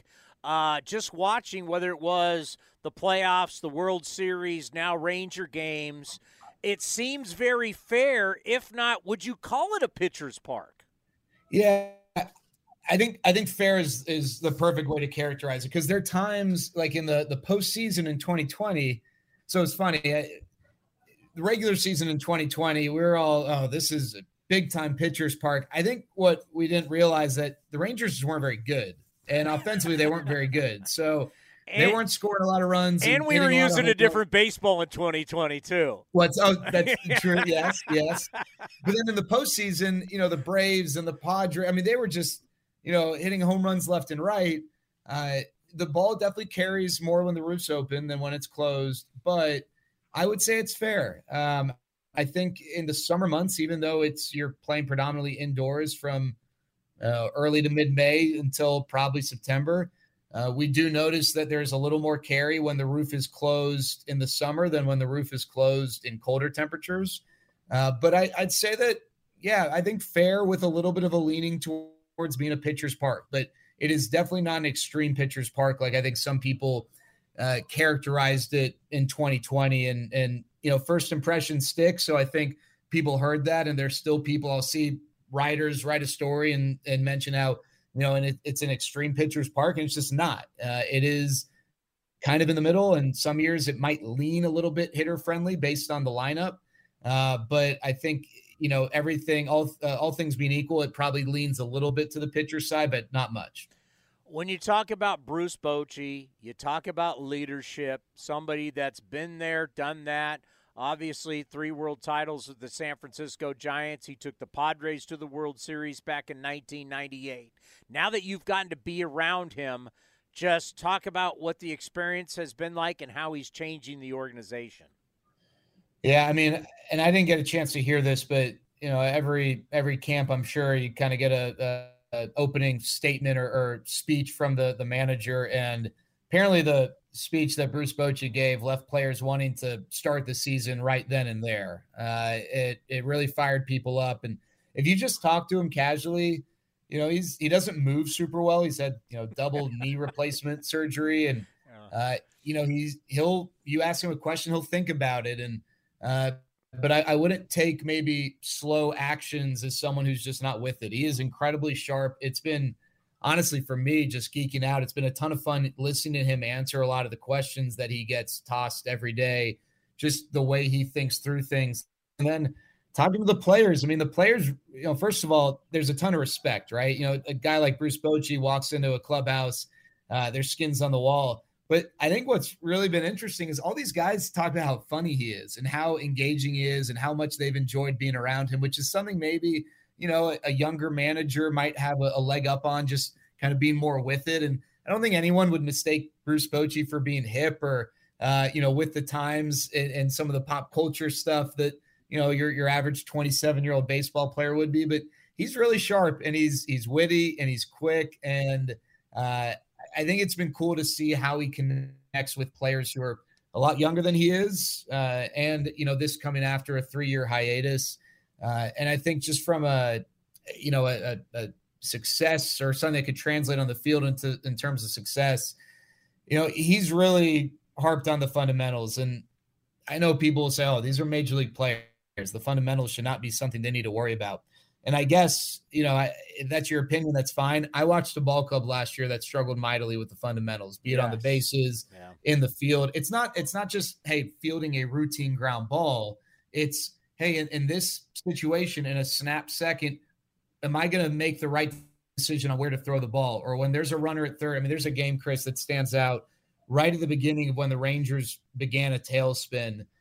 They were down one in the eighth inning in Baltimore, and they had a runner at third and one out, and the infield was back, and there was a ground ball hit to second, and the runner at third did not go home. And I spoke to someone in the organization about that, and they just said – we don't do a good job, or we did not do at that time a good job of really harping on the fundamentals. And it was a coach who took accountability, said, Hey, that's on us because our players are not prepared to execute the fundamentals. And it's one thing to know it in spring training. Uh, when you get the lights shining down and 40,000 people, you're going to make the right decision. Uh, and I think that's been a big focal point for Bruce Bochy and just the coaching staff in this camp that hopefully will help the Rangers uh, coming off a season in which they had the worst record in Major League history in one run games and, and trying to turn that around. Let's end on this. To me, the Rangers got a puncher's chance because they got offense. I mean, Marcus Semien, who to us is one of the greatest guys who have ever played this game. He's salt of the earth human. Seager can swing it. Lowe can swing it. They're going to score some runs. So talk about the offense. If you do get the pitching, you know the offense is going to be there for you. Yeah, and you know, even though the team was really poor last year, I, I think some people maybe forgot that they had a, I think it was like the fifth or sixth ranked lineup in in the American League in terms of runs per game, which isn't. Listen, no one was going to look at last year's lineup and say, "Hey, this is man a great lineup." Pitchers are scared to go through, uh, but I, I think that this lineup is going to be really good. The question is, are they going to have the lineup depth? Is Josh Jung going to be able to contribute in a way that extends the lineup. Robbie Grossman, who you know, great former guy. A, right? Yeah, And, great guy. uh, really bad year last year. He's looked really good in camp. Now I don't know what that means. You know, spring training is spring training, but I think the Rangers are optimistic. He can provide some depth in the bottom half of the lineup. But I, I really think Corey Seager is going to have, uh, you know, if he can stay healthy, um, an outstanding year with the shift no longer taking hits away from him. You know, Marcus Semien, I think he had a lot going on last offseason. I know he a lot going on. He's moving a wife and three kids to the Metroplex. Uh, he's on the executive committee during the lockouts. Uh, a new organization, a new team. A lot of people were looking at him to take on, you know, a lot of leadership responsibility. He got off to a slow start and it snowballed. But after he hit a grand slam, actually in Oakland in late May, he was one of the best second basemen in baseball from that point on. Uh, and I think the Rangers are confident they're going to get more of that guy as opposed to the guy that started the season. So, uh, yeah, th- this is not going to be like the best lineup in the American League by any means, but I think this is a lineup that is going to take a step forward from where it was last year. Uh, the question really is the bullpen. You know, I, it, it- health with the rotation, but if you get normal level health, uh, I think the question is the bullpen, and I don't know that the Rangers necessarily at this time have answers as to who's going to uh, give them the big outs in the seventh, eighth, and ninth innings. Uh, but uh, you know, I think there's a lot of confidence about the lineup and the rotation. All right, we get whenever we play you guys because we're going to see you on April 21st, 22nd, 23rd on television. The boomstick will be shown every single night on television. Uh, is this something you could take? Could you take down? And folks, if you don't know what the boomstick is, Google it. It's like the largest hot dog you've ever seen. Could you take down by yourself a boomstick? Chris, one of my biggest flaws in life is that I don't think I ever get full, uh, and it's why I have to work out every day because You I could do food. it? Yeah, I I could do it. I and I will. I would be more than happy to take on that challenge. Uh, I could I could take down the boomstick by myself for sure, And and, you- and I don't know that I'm proud of that to be honest with you. And I'd give you a full game. I'd give you the full game. So you'd have to all, it doesn't have to be like the first three innings. I'll give you all nine innings. Well, but I'll tell you, here's the strategy. I think if you're if you aren't sharing it and your goal is to finish it, if you slow play it, it might that's going to be tough because here's what's going to happen. You're going to allow yourself to get full and then, you know, by the second, third inning, you're not going to be feeling good. You'll then get hungry again by the sixth or seventh inning, but that thing's going to be really cold and now it's going to be incredibly unenjoyable to eat. So I think, and I could be wrong, I think if if you are trying to crush it solo, the strategy is to not totally go Joey Chestnut, but don't give yourself the opportunity to catch your breath and get full. So I, I think I could be wrong. I think the challenge is if you do have to pace yourself, making sure that you're powering through that stomach when you're when you are full. Uh, because once it settles, you're gonna have a really tough time. You bring up the great Joey Chestnut, San Jose State alum. That's where I went to Oh. school. So when you think of San Jose State, you think of Bill Walsh, Joey Chestnut, Dick Vermeil. We've got Hall of Fame coaches in the NFL and Hall of Fame eaters out of San Jose State.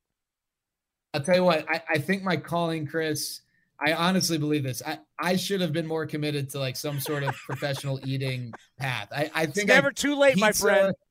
I know, I know. Pizza, ballpark foods, and Cadbury's milk chocolate eggs. I think I'd be able to crush anyone. Hey, if Mookie Betts in the offseason can be a bowler, Madison Bumgarner can be a roper, you could be a competitive eater in the offseason. I'll, I'll have to start training. And hey, San Jose State. Kevin Frandsen, San Jose State as well, right? Yeah, he's kind of. Uh, we don't. Okay, all right, okay. We'll What- pass no, on. We'll pass on. Yeah, yeah. So Fran, so I played baseball too at San Jose State. We always go. Mark Langston is our great player. Got it. Okay, Mark that's fair. Lang- That's Fran, fair. Eh, he's on Sirius XM, does a little TV. He's okay. yeah, he's we got we gotta We can't let his head get too big. Ken Caminiti, former MVP, God God rest him, uh, was a San Jose Former State Ranger, Spartans. yeah. So, uh, yeah, we go, we go, we go. Mark Langston. Don't don't give. Okay, I- Fr- Franny's head's big. Fr- Fran, Franny, uh, Franny's head's big enough already. Yeah, no, no, that's and and Mark's a great guy. He puts up with a with a lot, uh, and uh, I mean, I don't think people realize, you know, one of the best fielding pitchers probably of his generation. Uh, not Greg Maddux, but but probably that next tier. He's uh, got a heck of a career. Well, thank you so much for the time again. We always love it, and we'll talk to you here in a couple weeks. Good luck to you guys. Hey, get go. You get to go back home. You get to sleep in your bed. I mean, that is all good for you. I cannot wait, Chris. Thanks so much, and best of luck to everyone uh, in the Bay. And uh, look forward to seeing you guys soon. Be well. You as well. Great stuff. Good stuff. Okay, picture this. It's Friday afternoon when a thought hits you. I can spend another weekend doing the same old whatever, or I can hop into my all new Hyundai Santa Fe and hit the road. With available H track, all wheel drive, and three row seating, my whole family can head deep into the wild. Conquer the weekend in the all new Hyundai Santa Fe. Visit HyundaiUSA.com or call 562-314-4603 for more details. Hyundai, there's joy in every journey. Ryan, what's shaking? How are you? I'm good. How are you guys doing? Uh, well, you know, we were just talking a little double WBC, but we've been going around to every camp, and obviously the Mariners camp, very, very interesting. As they're a team that, if you're thinking, if the Astros are gonna, they're gonna slip, it's the Seattle Mariners who will be there waiting. I mean, that's what they think for certain. I mean, they they've made that their goal. You know, usually in past years they've kind of been kind of nebulous in their goals, like oh, I just get better every day and everything like that. But now that they've made the postseason, they're coming after the Astros. They say they want to win. Their goal is to win the American League West.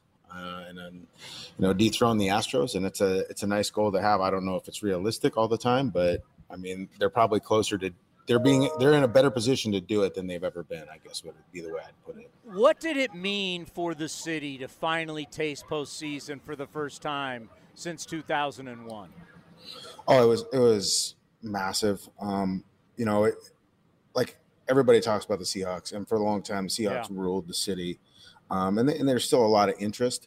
But even when I was an intern back in 2000 with the newsroom in Tacoma, I was out there and I saw what when the baseball team is good, what it means to that city, and it was craziness. Like the last month of the season, you know, it was tons of fans every day um, just in an excitement. When you're when you have a, a team that's in the playoff race in that last month of the season there's nothing better than baseball. And then we saw you know in the 18 inning game and just the excitement over this team. It's it's been huge for the city. And the anticipation for this season is really high. I mean i've been covering the mariners since 2006 and i don't remember it ever being this high. You know last year was they felt like it was a playoff team. This year they they feel like it could be a division contender. Fans believe it, and it's you know we're seeing it down here. There's fans everywhere. Um, you know, you go to these these games eh, on the road. Even there's more Mariners fans than there are like when you know obviously like Cleveland doesn't draw well or Mil- Milwaukee or some of these places, but you just seen more Mariners fans than you ever have down here. Well, that moment was against us last year. God, I always want to call it. Uh, it's T-Mobile. I always want to call it Safeco. Uh, Cal Raleigh, right, went deep and clinched, and all the A's players, who you know, a lot of them are gone, but everybody just sat sat there and went, "Wow, what a cool moment!" You know, as we talk about the, the the Mariners are the last team not to make the World Series. You need moments like that to eventually get to a World Series. But what was that moment like? We were watching it on television back here on the Bay. That seemed special. Yeah, for me, I was just happy they finally did it after kind of screwing around for about a week and you know just not winning games and and prolonging. I wouldn't say the agony, prolonging the ecstasy. You know, we're sitting there trying to plan our playoff trips and trying to figure out what the hell we're going to do with all this. And uh, you know, they just weren't winning games. You know, they went down to Oakland, didn't play very well, and So when they finally got it done, it was it was pretty cool. I mean, just and I think everybody knew it could happen that night. And I think also the idea that they won the game, like they didn't, you know, because there was a chance that if the Orioles had lost that day, that earlier in the day they would have clinched without winning a game or whatever. And so the Orioles won, and for Cal to hit that homer and the way it did, it was it was pretty perfect uh, ending, you know, beginning, I guess too. But it was it was uh, it was fun. I mean, like I'd pre-written kind of a large part of my story about making the postseason before it happened, just to have it ready, and then just kind of work all the Cal stuff in because it's like, you know, it's 21 years since they've been yeah. there, so a lot's happened in 21 years uh, of going without the the postseason. Sort of try and write it up was interesting, but it was cool. Like I, I mean, like I'd never, you know, I'd watch the A's clinch uh, postseason spots twice in Seattle, if I recall. I might have been three times. Uh, I remember seeing the writers come up, doused in champagne and everything. I was like, that looks interesting. I don't know if I really want that aspect of it, but it, it seemed like it would be cool to cover. Yeah, you know, when, when, when, I think about leadership and you want to have kind of everybody pulling on the same rope, I think about Servais, I think about Dipoto. I mean, these guys go all the way back to their days as players together with the Colorado Rockies. Just talk about how what you have there up in Seattle where everybody's on the same page. Yeah, I mean, like continuity is huge. You know, it's just huge when you – you're trying to build something, and that, and that was a problem with the Mariners. Like this is a team that fired Bob Melvin after a, you know he had two winning seasons. Yeah. So like, you know, it's they they after Piniella there was Scott Servais was the first manager that I ever covered that got a contract extension. Now he's had two of them. Like I I covered a That's lot of crazy. managers. Yeah, I mean I like I think it was after you know I got there. I covered Piniella as an intern. Then I I didn't have Bomel, but then Hargrove, John McLaren, uh, Jim Riggleman as an interim, interim Don Wakamatsu, uh, Daren Brown as an interim, Lloyd McClendon, Eric Wedge, and that I don't know, might be different order, and now now Scott Servais. I mean, like I've covered a ton of managers, and, and you know I've covered Bill Bavasi, Jack Zduriencik, now Jerry Dipoto as GMs. Like they've had the same group in place, and when you have the same group in place, you have the same philosophy in place in terms of what you believe makes you a winning baseball team. I mean, I know with the A's for a long time, you know, it was market inefficiency, and that's how they won their games. You know, the Mariners, obviously, they've come in and they have their own ideas about what makes them successful. It's about strike zone control, pitching and hitting, you know, all these different things. And then they go out and they get players that match that, you know, that fit that what they want to do. You know, and they believe in having athletes and all this other stuff, run prevention. So all these things that they believe in, the the organization has allowed them the time to build it up. You know, it's not like a college football team where you get three years and they fire you. You know, you got to get your own recruits in. Same with the Mariners. They've been able to draft, develop, and get the players that they wanted in and then kind of build it up. I mean, there are probably plenty of times where we thought, you know, maybe Jerry and Scott were done. You know, even last year they were they were 10 games under 500 on June 19th and they were going nowhere slowly. And it looked like it was going to be a miserable year and, and there was talk that somebody was going to get fired.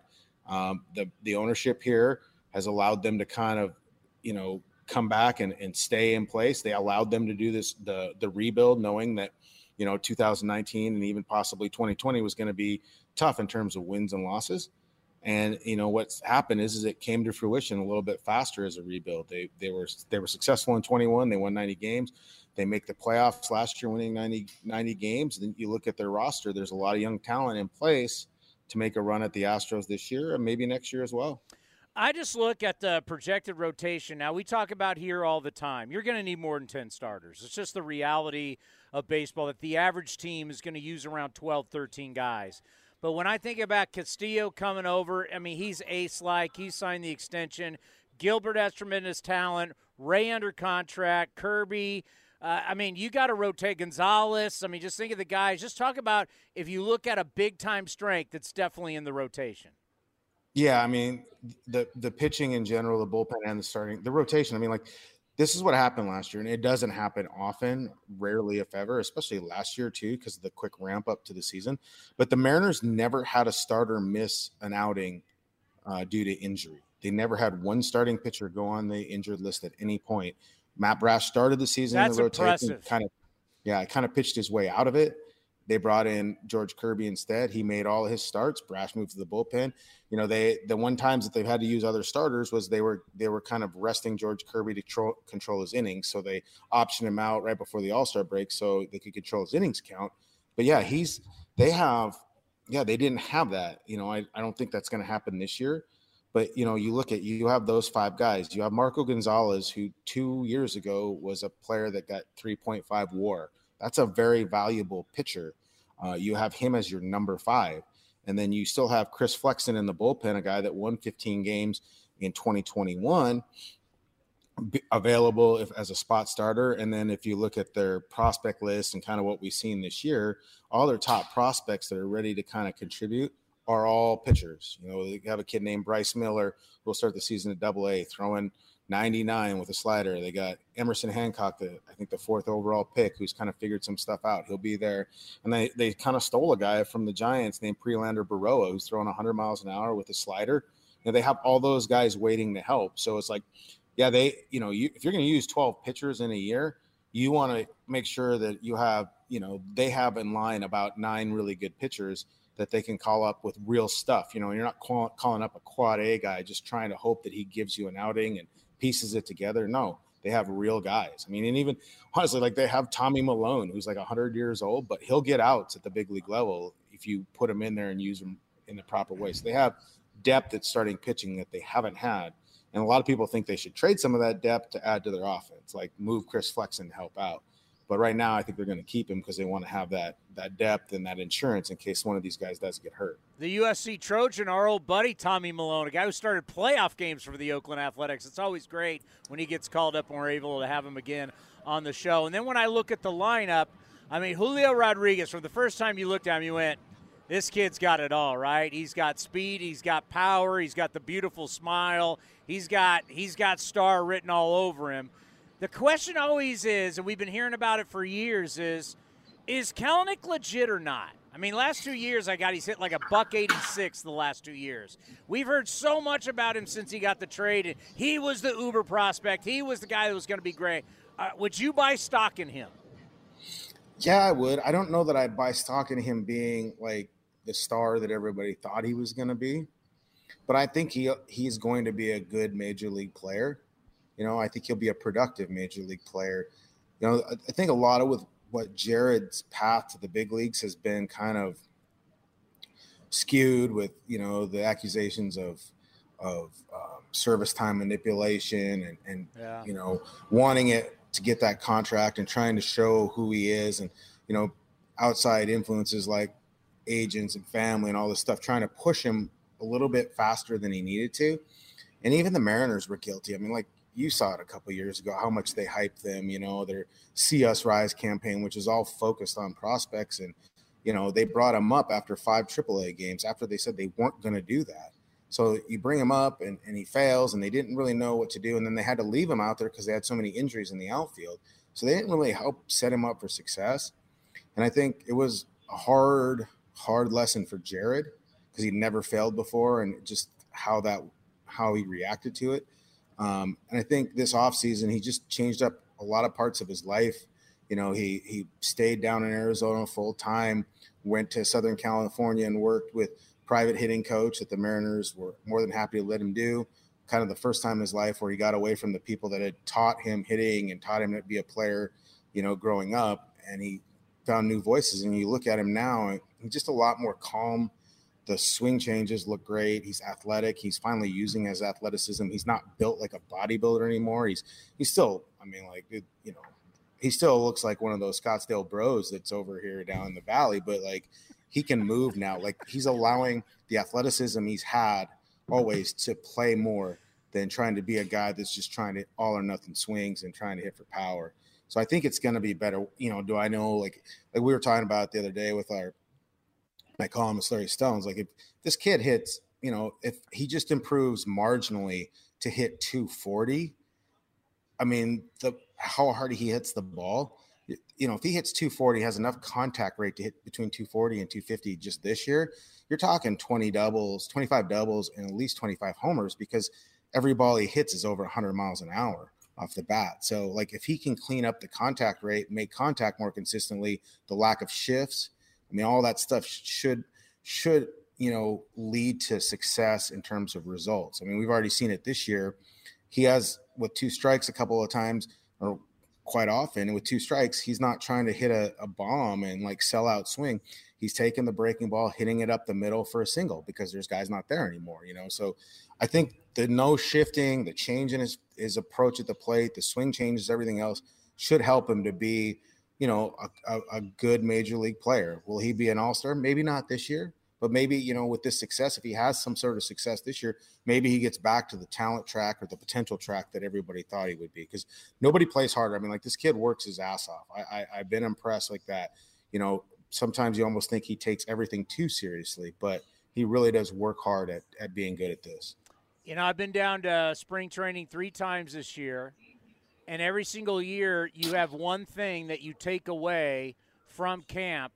And I think this year, your line, a Scottsdale bro, I think that will be the number one thing I take away from spring training in 2023. Because if you've been down to Scottsdale and Old Town Scottsdale at night, you know exactly what you're talking about.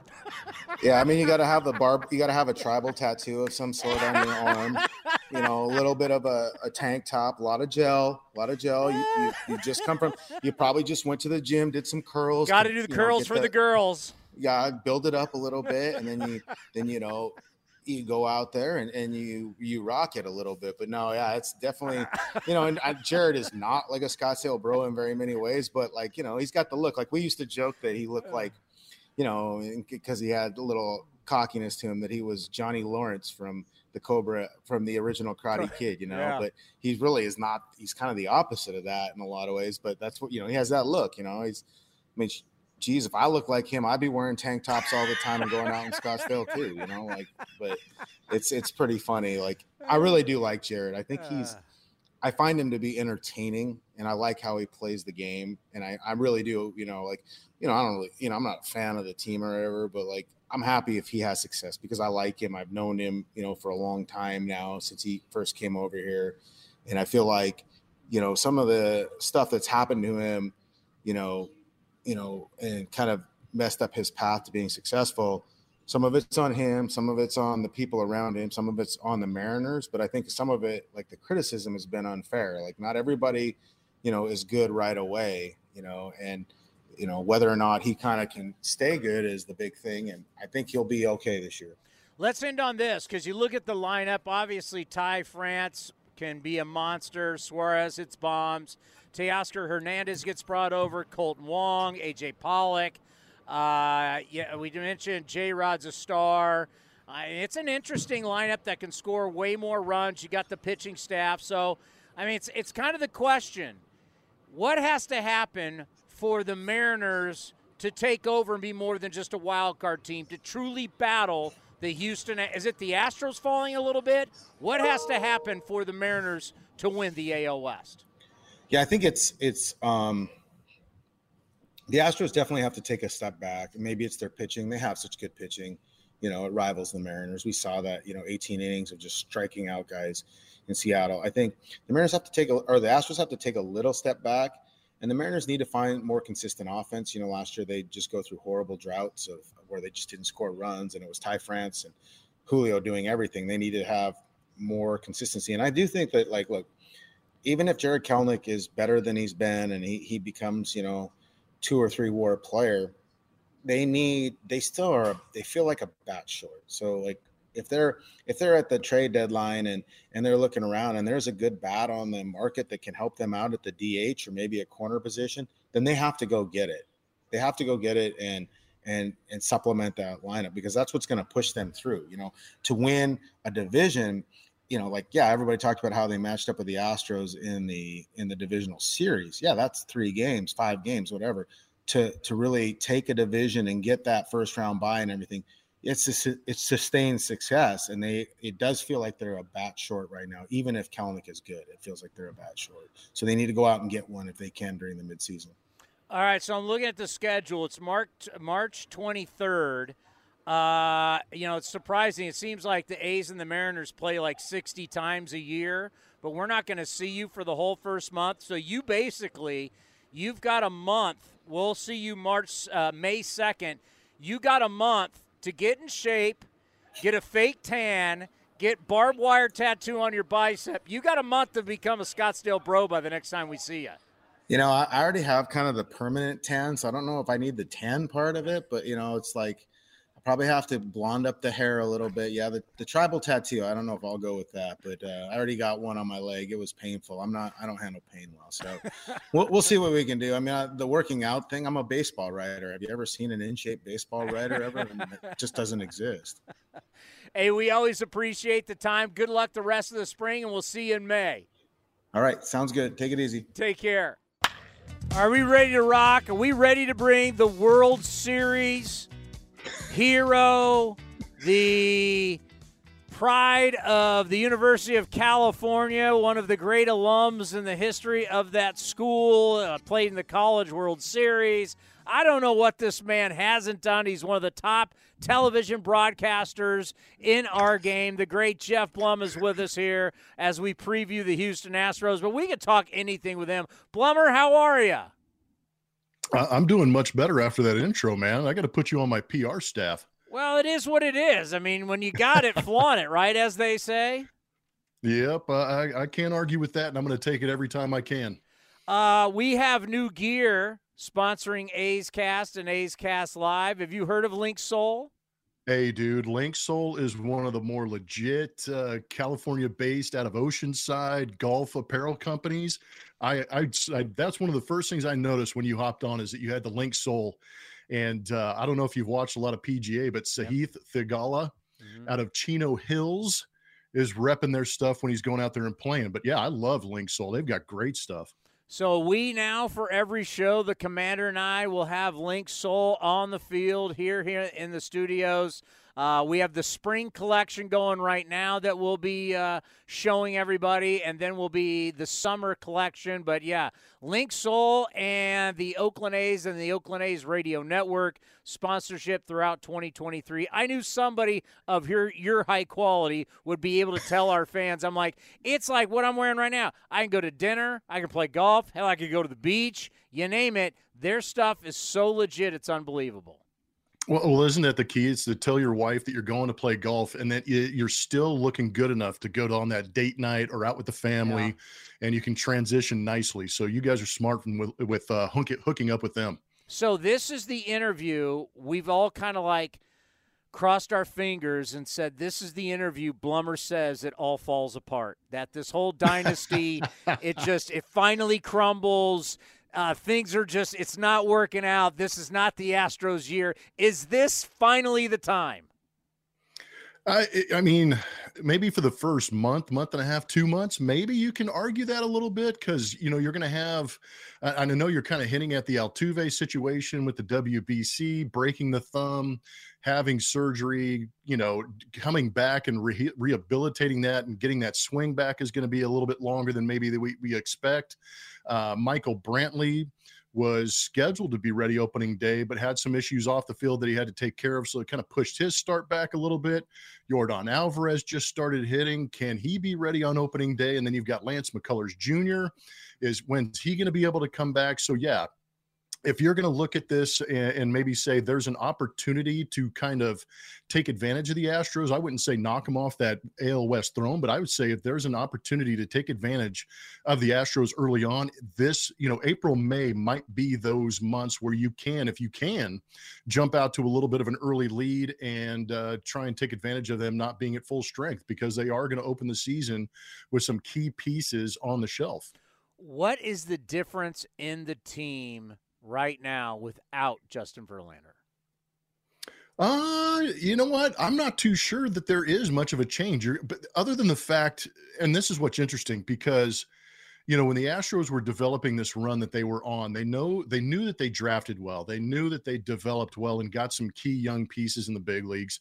Uh, they went out and picked up some waiver wires, some free agent guys that were kind of on the fringe and made them better, but they were really lacking that veteran leadership. So you go out and get a Charlie Morton back in 2016, 17 you add the Justin Verlander, and all of a sudden you've got that ace at the top of your rotation who can take all the media fire, can be expected to go out against a tough opponent opponent and keep you in the game and pitch well enough to win.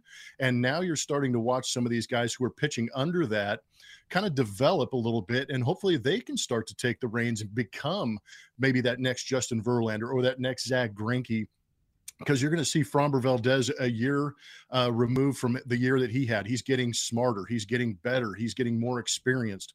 Uh, Cristian Javier is kind of the wild card right now because we saw him make such a progression in 2022. Can he move into that two three spot in a rotation?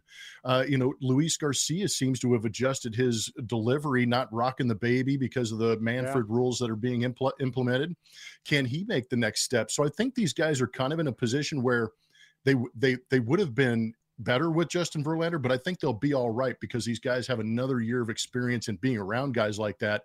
That maybe they can start to take this bull by the horns on their own and see what they can do. Well, you got well, you you let Verlander walk, but you bring in Jose Abreu. You're talking about bringing in a veteran guy. H- how's he fit in? Obviously, another great Chicago White Sox. yeah, I mean, if you can go get a nice White Sox to uh, complement your team, you should be all right. But Jose Abreu is one of those guys like Michael Brantley for me. When you saw the Indians come in, or you went into Cleveland and Michael Brantley was in the middle part of the order, you're going, "Oh no, yeah. this guy's up again with runners on," and he would drive two runs in. And at the end of the year, you'd see a 280 to 300 batting average, and that's exactly what Michael Brantley's been, if not better, as an Astro. And I think that's kind of the hopes with Jose Abreu because you know as well as I do, being in the American League and watching Jose Abreu you come over and show how how good of a hitter he is not just overall, but with guys in scoring position. He's a career 300 RISP guy. And that's what kind of turns me on in this organization is that he'll be in a lineup. He'll, he'll be in the middle part and he'll have guys that are high on base percentage guys and he'll get his opportunities. But the one thing that I didn't know about Jose Abreu is is, is the sheer size of the man himself, but also the work ethic. Rumor has it that this guy's in at dawn in the weight room, getting it on, has a nice routine developed, gets in the cage, works extremely hard, and then it translates onto the field. So this guy fits right in with the mantra. And I think all the interviews that you saw him do in the offseason when he signed so early with the Houston Astros, maybe not testing that market a little bit, he just said he the most important thing he said to me was, I want to go somewhere where I'm going to win. And this is where he felt he was going to be able to do that. So it's a nice transition from Yuli Gurriel to Jose Abreu. He should be a nice fit. Yeah, I mean, you go somewhere to win. I mean, no one's been better than the Astros. I mean, it is what it is. And, you know, when you think about every single year, a team gets a chance to defend their title. And we haven't seen since the late 90s the Yankees, uh, the Toronto Blue Jays, and their run in the early 90s. Why, why is it? Why is it so tough? You have that magic, you win the championship, you're basically back at it four and a half months later. It's not like you take years off. What what happens? Why do they why do you lose the mojo so fast? Why haven't we had a repeat champion? I don't. You know what? I mean, there's a lot of factors of that, but I, I'm as fascinated about it as you are, and it's even more interesting sitting in this seat on a daily basis and watching what they're able to go out there and do. And I think in order for organizations to go out there and repeat, you've got to be able to find a way to create a culture of winning where you, everybody in there feels that they're on the same page, pushing in the same direction, cheering each other on. There's no animosity, and you kind of have that single minded goal in mind. And a lot of that comes from leadership you know, AJ Hinch did a good job of establishing it. Dusty Baker's done a better job of continuing that momentum. But you also need guys in that clubhouse who really have a thirst for winning no matter the situation. And that's what I find mo- most interesting about what is happening here in Houston is the fact that you've got guys like Alex Bregman and Jose Altuve. Uh, some of these other young guys are kind of latching onto the idea. You know, a Kyle Tucker is a guy that jumps to my mind. Is when you talk to these guys, and you're around the A's as much as I'm around the Astros, and you start talking to these guys, you want to get in their head a little bit and try and understand because I'm fascinated by their ability to bounce back, like you're saying, after a three, four month off season and get ready to go again. But as soon as that parade was over, you know, talking to a guy like Alex Bregman, for whatever reason, there's a gear inside this guy that says, that was great. It was a lot of fun. I appreciate it, but I'm not done yet. And I don't know how you instill that in guys, but he wanted to flat out turn around and get into spring training immediately. And it's almost as if he wanted to continue that momentum yeah. that they had at the end of the season and just see if they can continue to go with it. Because we both know that these windows they're so tight, so small, and it's so hard. And I think the reason it is hard, and we haven't seen that repeat uh, that repeat champion, is the fact that loyalty is just not there anymore. You're chasing money, you're chasing contracts. There's trades, there's analytics that are telling you that this guy shouldn't be here or this guy should should be here.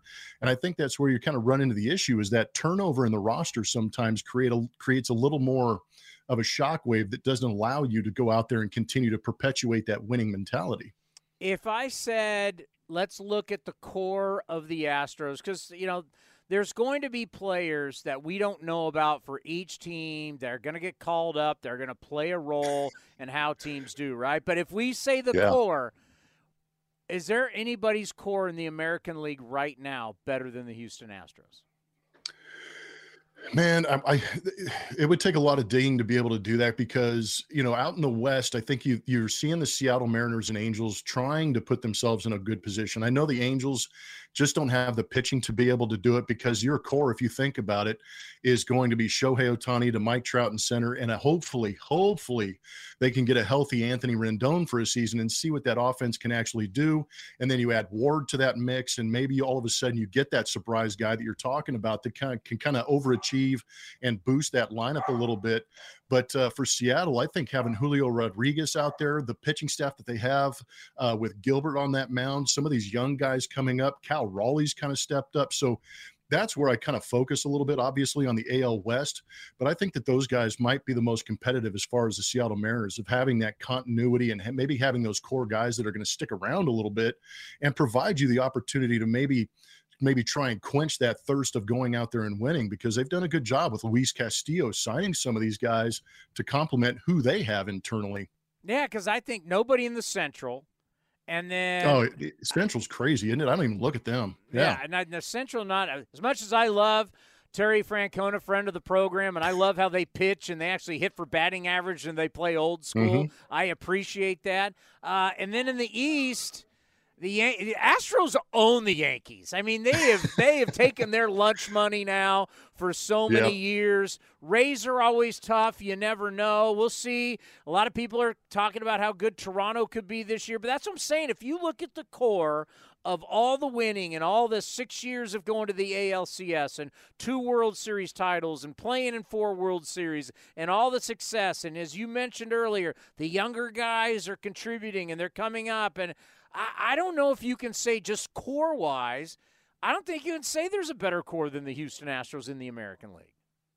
Yeah, I mean, obviously, I feel comfortable saying that because I'm around these guys and get to get a chance to broadcast with them. But there were some serious questions over the years when you lose, like we already talked about, a Justin Verlander, a Zack Greinke, a Gerrit Cole. I mean, these are these are bona fide superstar Cy Young MVP Hall of candidates. Fame. Uh, yeah, Hall of Fame guys, and then you go out to you know it's George Springer in center field leaves, and they find a way to compensate for that, and all of a sudden a guy like Yordan Alvarez shows up to fit right in the middle of that batting order with the Bregmans, the Altuves, the Brantleys, you know, and, and guys like that, and then all of a sudden last year they say goodbye to Carlos Correa and wish him well, and all of a sudden this dude Jeremy Pena shows up and has a little bit of a roller coaster ride throughout the course of the season, makes a minor adjustment in his swing in September, and all of a sudden this guy's a juggernaut and he's carrying him through the championship series and the World Series. So it, it- it's amazing how they've been able to develop and get those guys in there and not and and be able to take that calculated risk losing potential Hall of Famers and superstars like that. It's unreal. Well, that's why we've mentioned on this show, and as as much as painful as it is, uh, the Astros have been the model. You know, all these people like Yeah. it's it's like the Rangers are the exact opposite. They're just throwing money at all their problems, and that's why I, I try and tell fans because we haven't won the World Series eh, since '89. But I go, look how many times we've been to the playoffs, and we don't overpay for guys. We don't do it, and fans hate when I say that. But look at the Astros model, as you mentioned: Verlander, Cole. Greinke, Springer, Correa. If you get out, if you outprice yourself, they say thank you, we appreciate it, and we'll replace you. It's a great way to do business. What the Astros are doing, they are the business model that is working the best in our sport. Yeah, and you can hate them as much as you want. You can complain about things that happened in the past and and, and all of those things. I get it.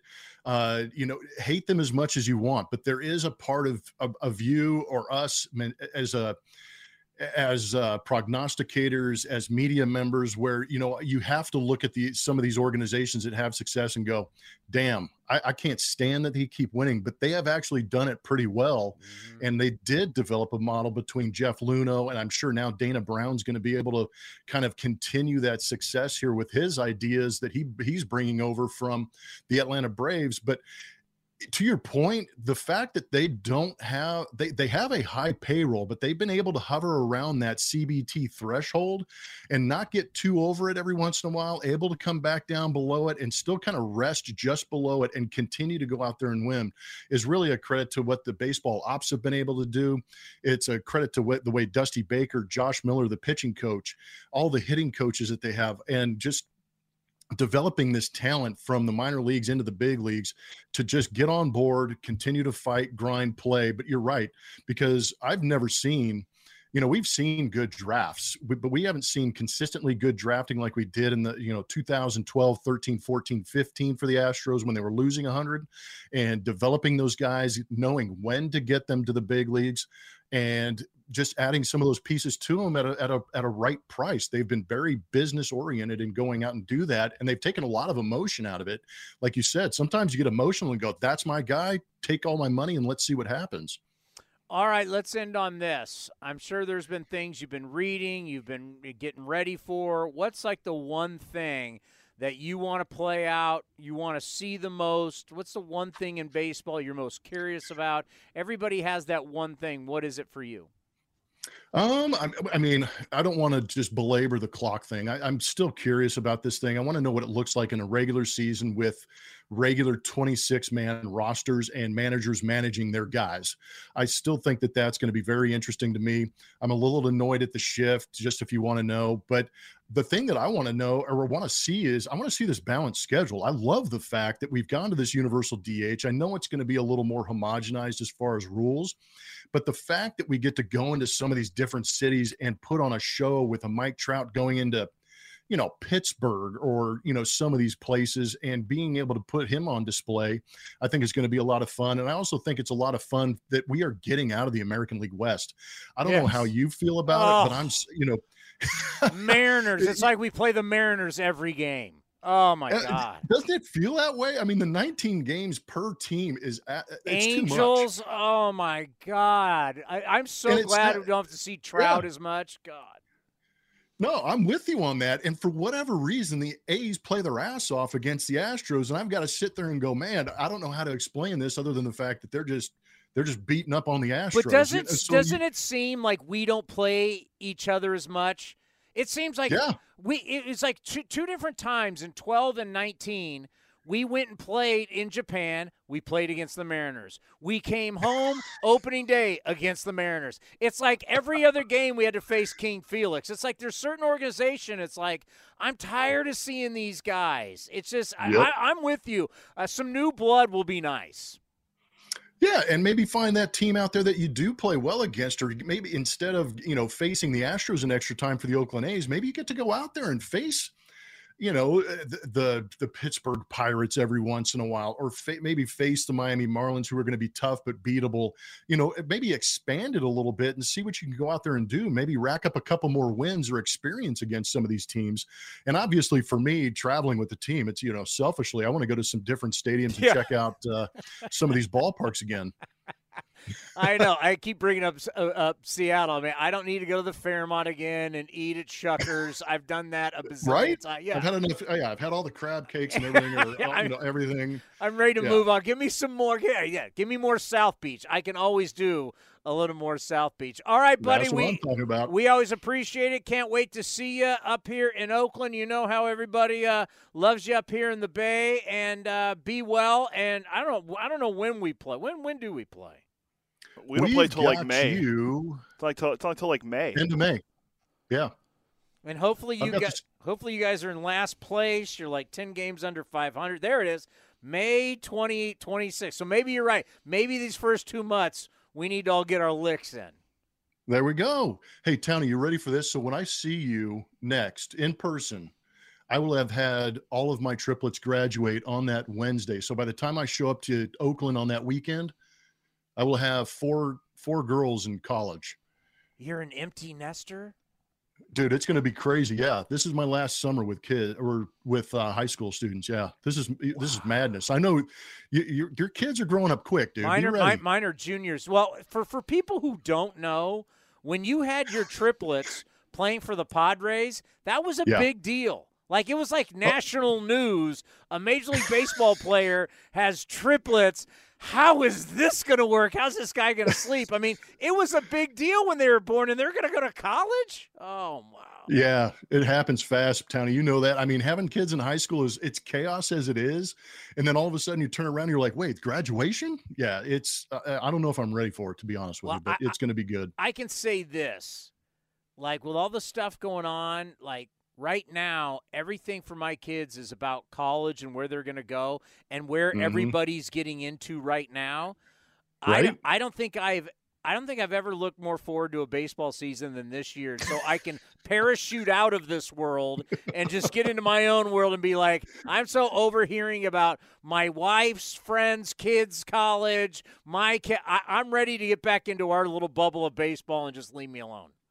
The, the competition between who's going where and who's getting accepted to what Oh, is crazy. But how about the application process, man? It's insane. The, did, did you know that UCLA is the most applied to college in the country and they get over 300,000 applicants?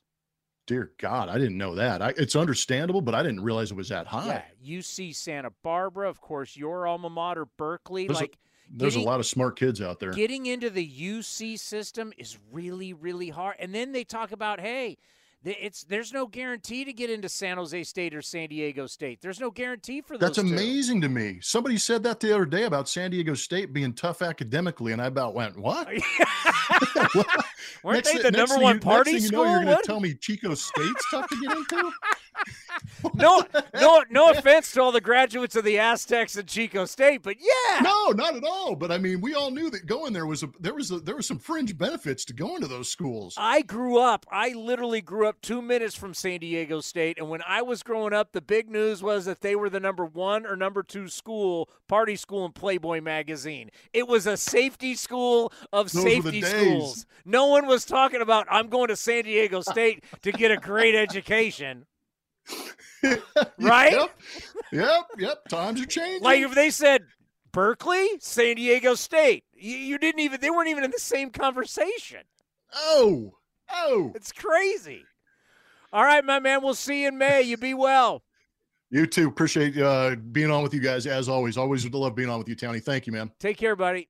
Well, now joining us here on A's Cast Live, as we said it yesterday, we'll say it again today. He was an outstanding Oakland athletic, no question about it. He was great to us all these years on A's Cast. He will always be a fan favorite, and now he's calling it quits after 14 years. What an amazing career. Jed Lowrie is with us here. Jed, I got to tell you, congratulations. I don't know if you thought back in those days at Stanford you'd have such a long career, but when you think about it, playing till 38 years old, man, that's really special. Yeah, I, mean, I always I, I always dreamed of it. I always planned on it, but um, you know, in, in terms of how I went about my business, uh, but but you know, you just never know how something like that's gonna play out. The the odds um, are against everybody who ever picks up a bat. Uh, you know, to, to to do what I was able to do. Yeah, no question. I mean, obviously, everybody thinks they're going to have a long career, but it, it just doesn't always work out like that.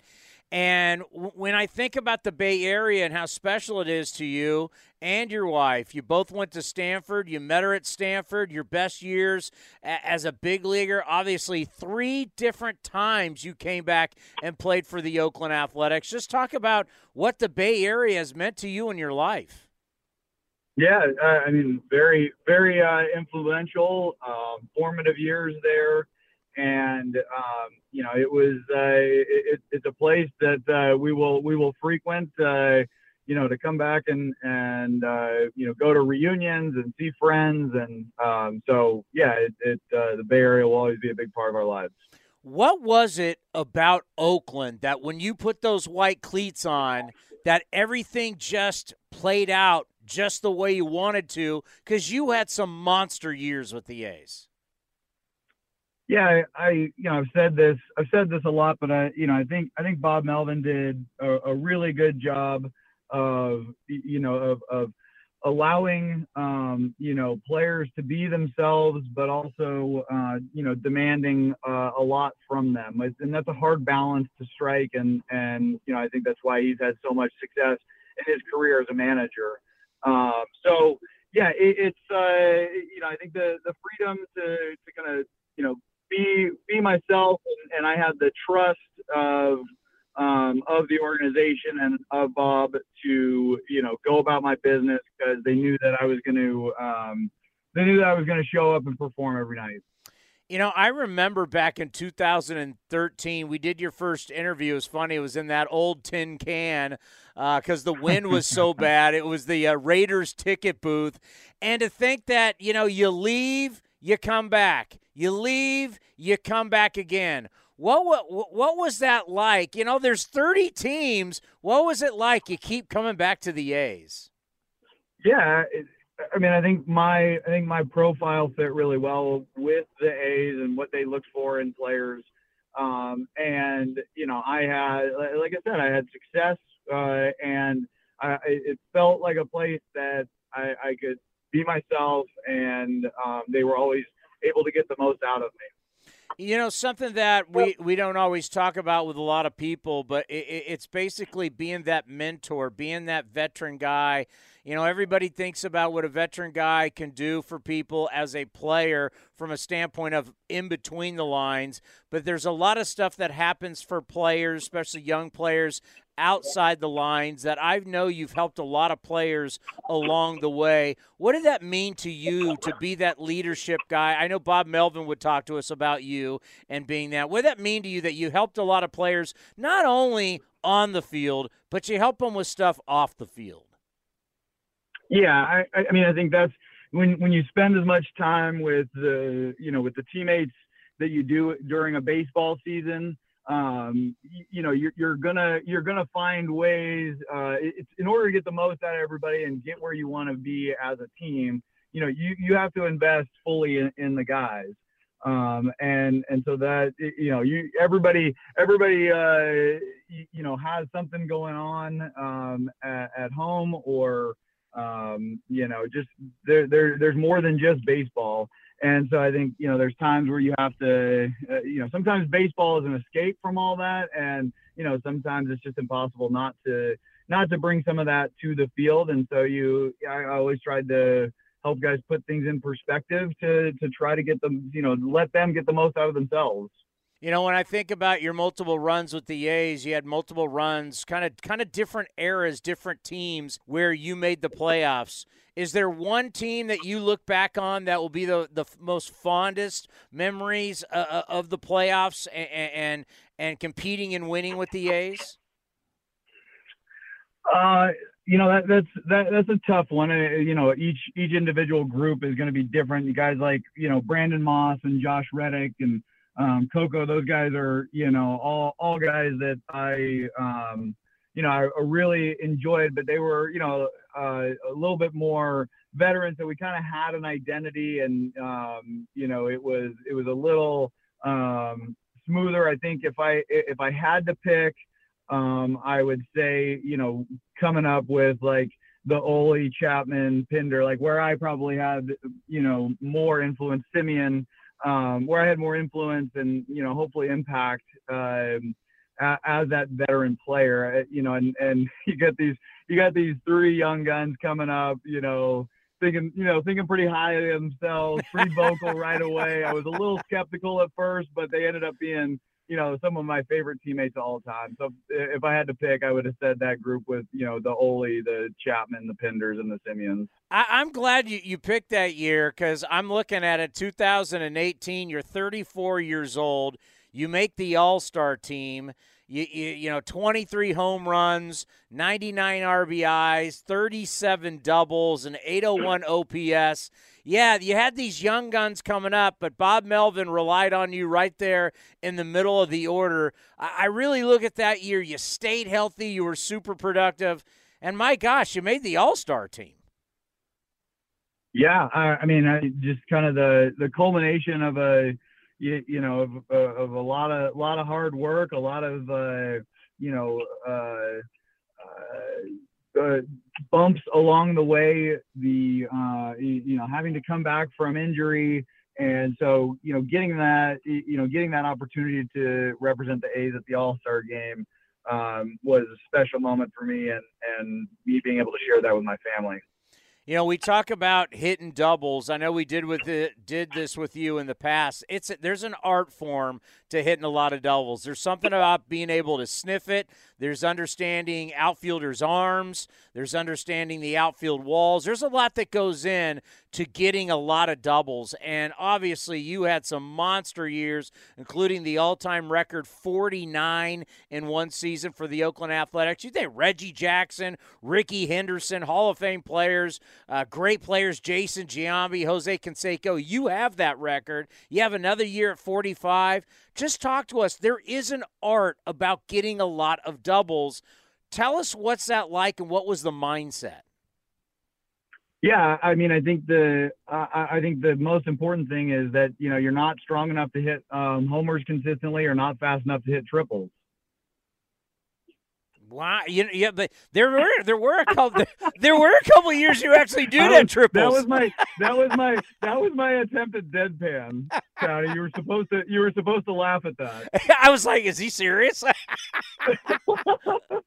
you just but no, I think I, I think I think there is you know I, I I think there is you know a little bit of seriousness in that right where like I I had I had power but um you know the Coliseum isn't um always the friendliest for fly balls um, and you know, I, I certainly wasn't uh, stick around in the game because of my speed. Um, but but I, I, hit a lot of line drives. Um, I had a, you know a lot of backspin line drives uh, in the gaps and in the corners, and you know I did. I had a nose for I had a nose for second. I was always looking for the double. You know, you and your wife have done a lot. Once again, we start talking about off the field. Uh, do you have plans to carry on? What What are the plans that you guys for you guys still to help people while still using the baseball platform? Yeah, no, I, I de- definitely we will continue uh, a lot of the work that we've uh, started. Uh, I, I, think uh, most importantly is just trying to continue to promote participation in the game. Um, I think that's uh, you know I think that's a a huge um, a huge thing in the um, health and uh, longevity of the game of, of baseball. Um, and you know, I, I would love to I'd love to stay involved um, at a high level as well. I, I mean, I um, I love thinking about the game and um, you know where the game is and and um, you know how it can get better. And so you know, hopefully hopefully I get uh, get an opportunity to uh, you know continue to help uh, you know the game uh, evolve and grow. I don't know if you've had this conversation. We're going to a- actually ask David Forst this on the David Forst show. But I see a role. I mean, you, you got your kids. You want to see your kids grow. You've earned that right. But I would love to see somehow Jed Lowrie still around, special assistant, get you in uniform for spring training because I mean the knowledge that you have, especially hitting, to help younger players, even players at the big league level. I know you're not going to jump into a full time job, but could you see yourself and have you talked to potentially the A's about some type of a deal where you come back and you're with the organization? Uh, I, I have not talked to them uh, about that. Um, I, that doesn't uh, that doesn't mean that I you know wouldn't have uh, have a level in interest in in doing something like that. Uh, I, I, think there's a lot of possibilities for me um, moving forward, and I just need to figure out what that is. But but I would also, like I said, love to stay involved uh, in the game. Um, I, I, do feel like I've uh, gained a lot of institutional knowledge, and and I have some. Um, you know, I, I, think that I can, you know, help guys uh, continue to, you know, perform at their best. Let's end on this. What are the plans now? You retire. I know you're building a gym at the house, so you're gonna get Yeah. you're gonna get yoked. Uh, is it is, is it golf? Is it tra- I know you guys in the past have loved to travel. What's Jed gonna do now that he's retired? Yeah, no, I, I think I, I think golf is uh, something that I'll I'll continue to you know try to improve at. Just yeah, and it's a great uh, great game for me to just get out and kind of decompress after you know all these years of uh, uh, of playing as as someone uh, as one of my teammates just texted me yesterday. You know, baseball years are like dog years. Um, so there's there's a little there's a little decompression that probably needs to happen, but I'll, I'll definitely stay involved. Um, you know, continue to have conversations uh, with um, you know people throughout the game at different levels, and and you know find a way to find a way to contribute. You know, hopefully uh, hopefully at very high levels of the game, and then and then find ways to um, you know contribute locally as well. Well, I, I got to say that you know your time in Oakland obviously very special for all of us, and you, you, you know I'll, I'll put it this way: when there were a lot of knuckleheads in the clubhouse, you were the adult in the room. was, was a good was a good way to put it. I've always I've always been an old soul, so uh, you know that uh, that that uh, I I'm, I'm not offended by that. well, it, it, meant a lot to us, and you were always so good to us, uh, A's Cast, and then of course uh, when we are at the old sports radio station, a true pro. We followed you from Stanford. Your great time at Stanford as a you know All American, All Pac-10 guy, and then to come here and do what you did, and everybody's going to remember you as a great A. So I just personally want to thank you everything you always did for us. I really appreciate it. I loved watching you play. I loved wa- I loved covering you, and nothing but the best to you and your family. And uh, I'm going to talk to David Forst. I'm going to try and make this thing happen. We want we want to see you. Or we we don't want you to go away. We still want you to be a part of the A's family. I appreciate that, Tony. I appreciate all the kind words as well. This has been a presentation of the Oakland Athletics.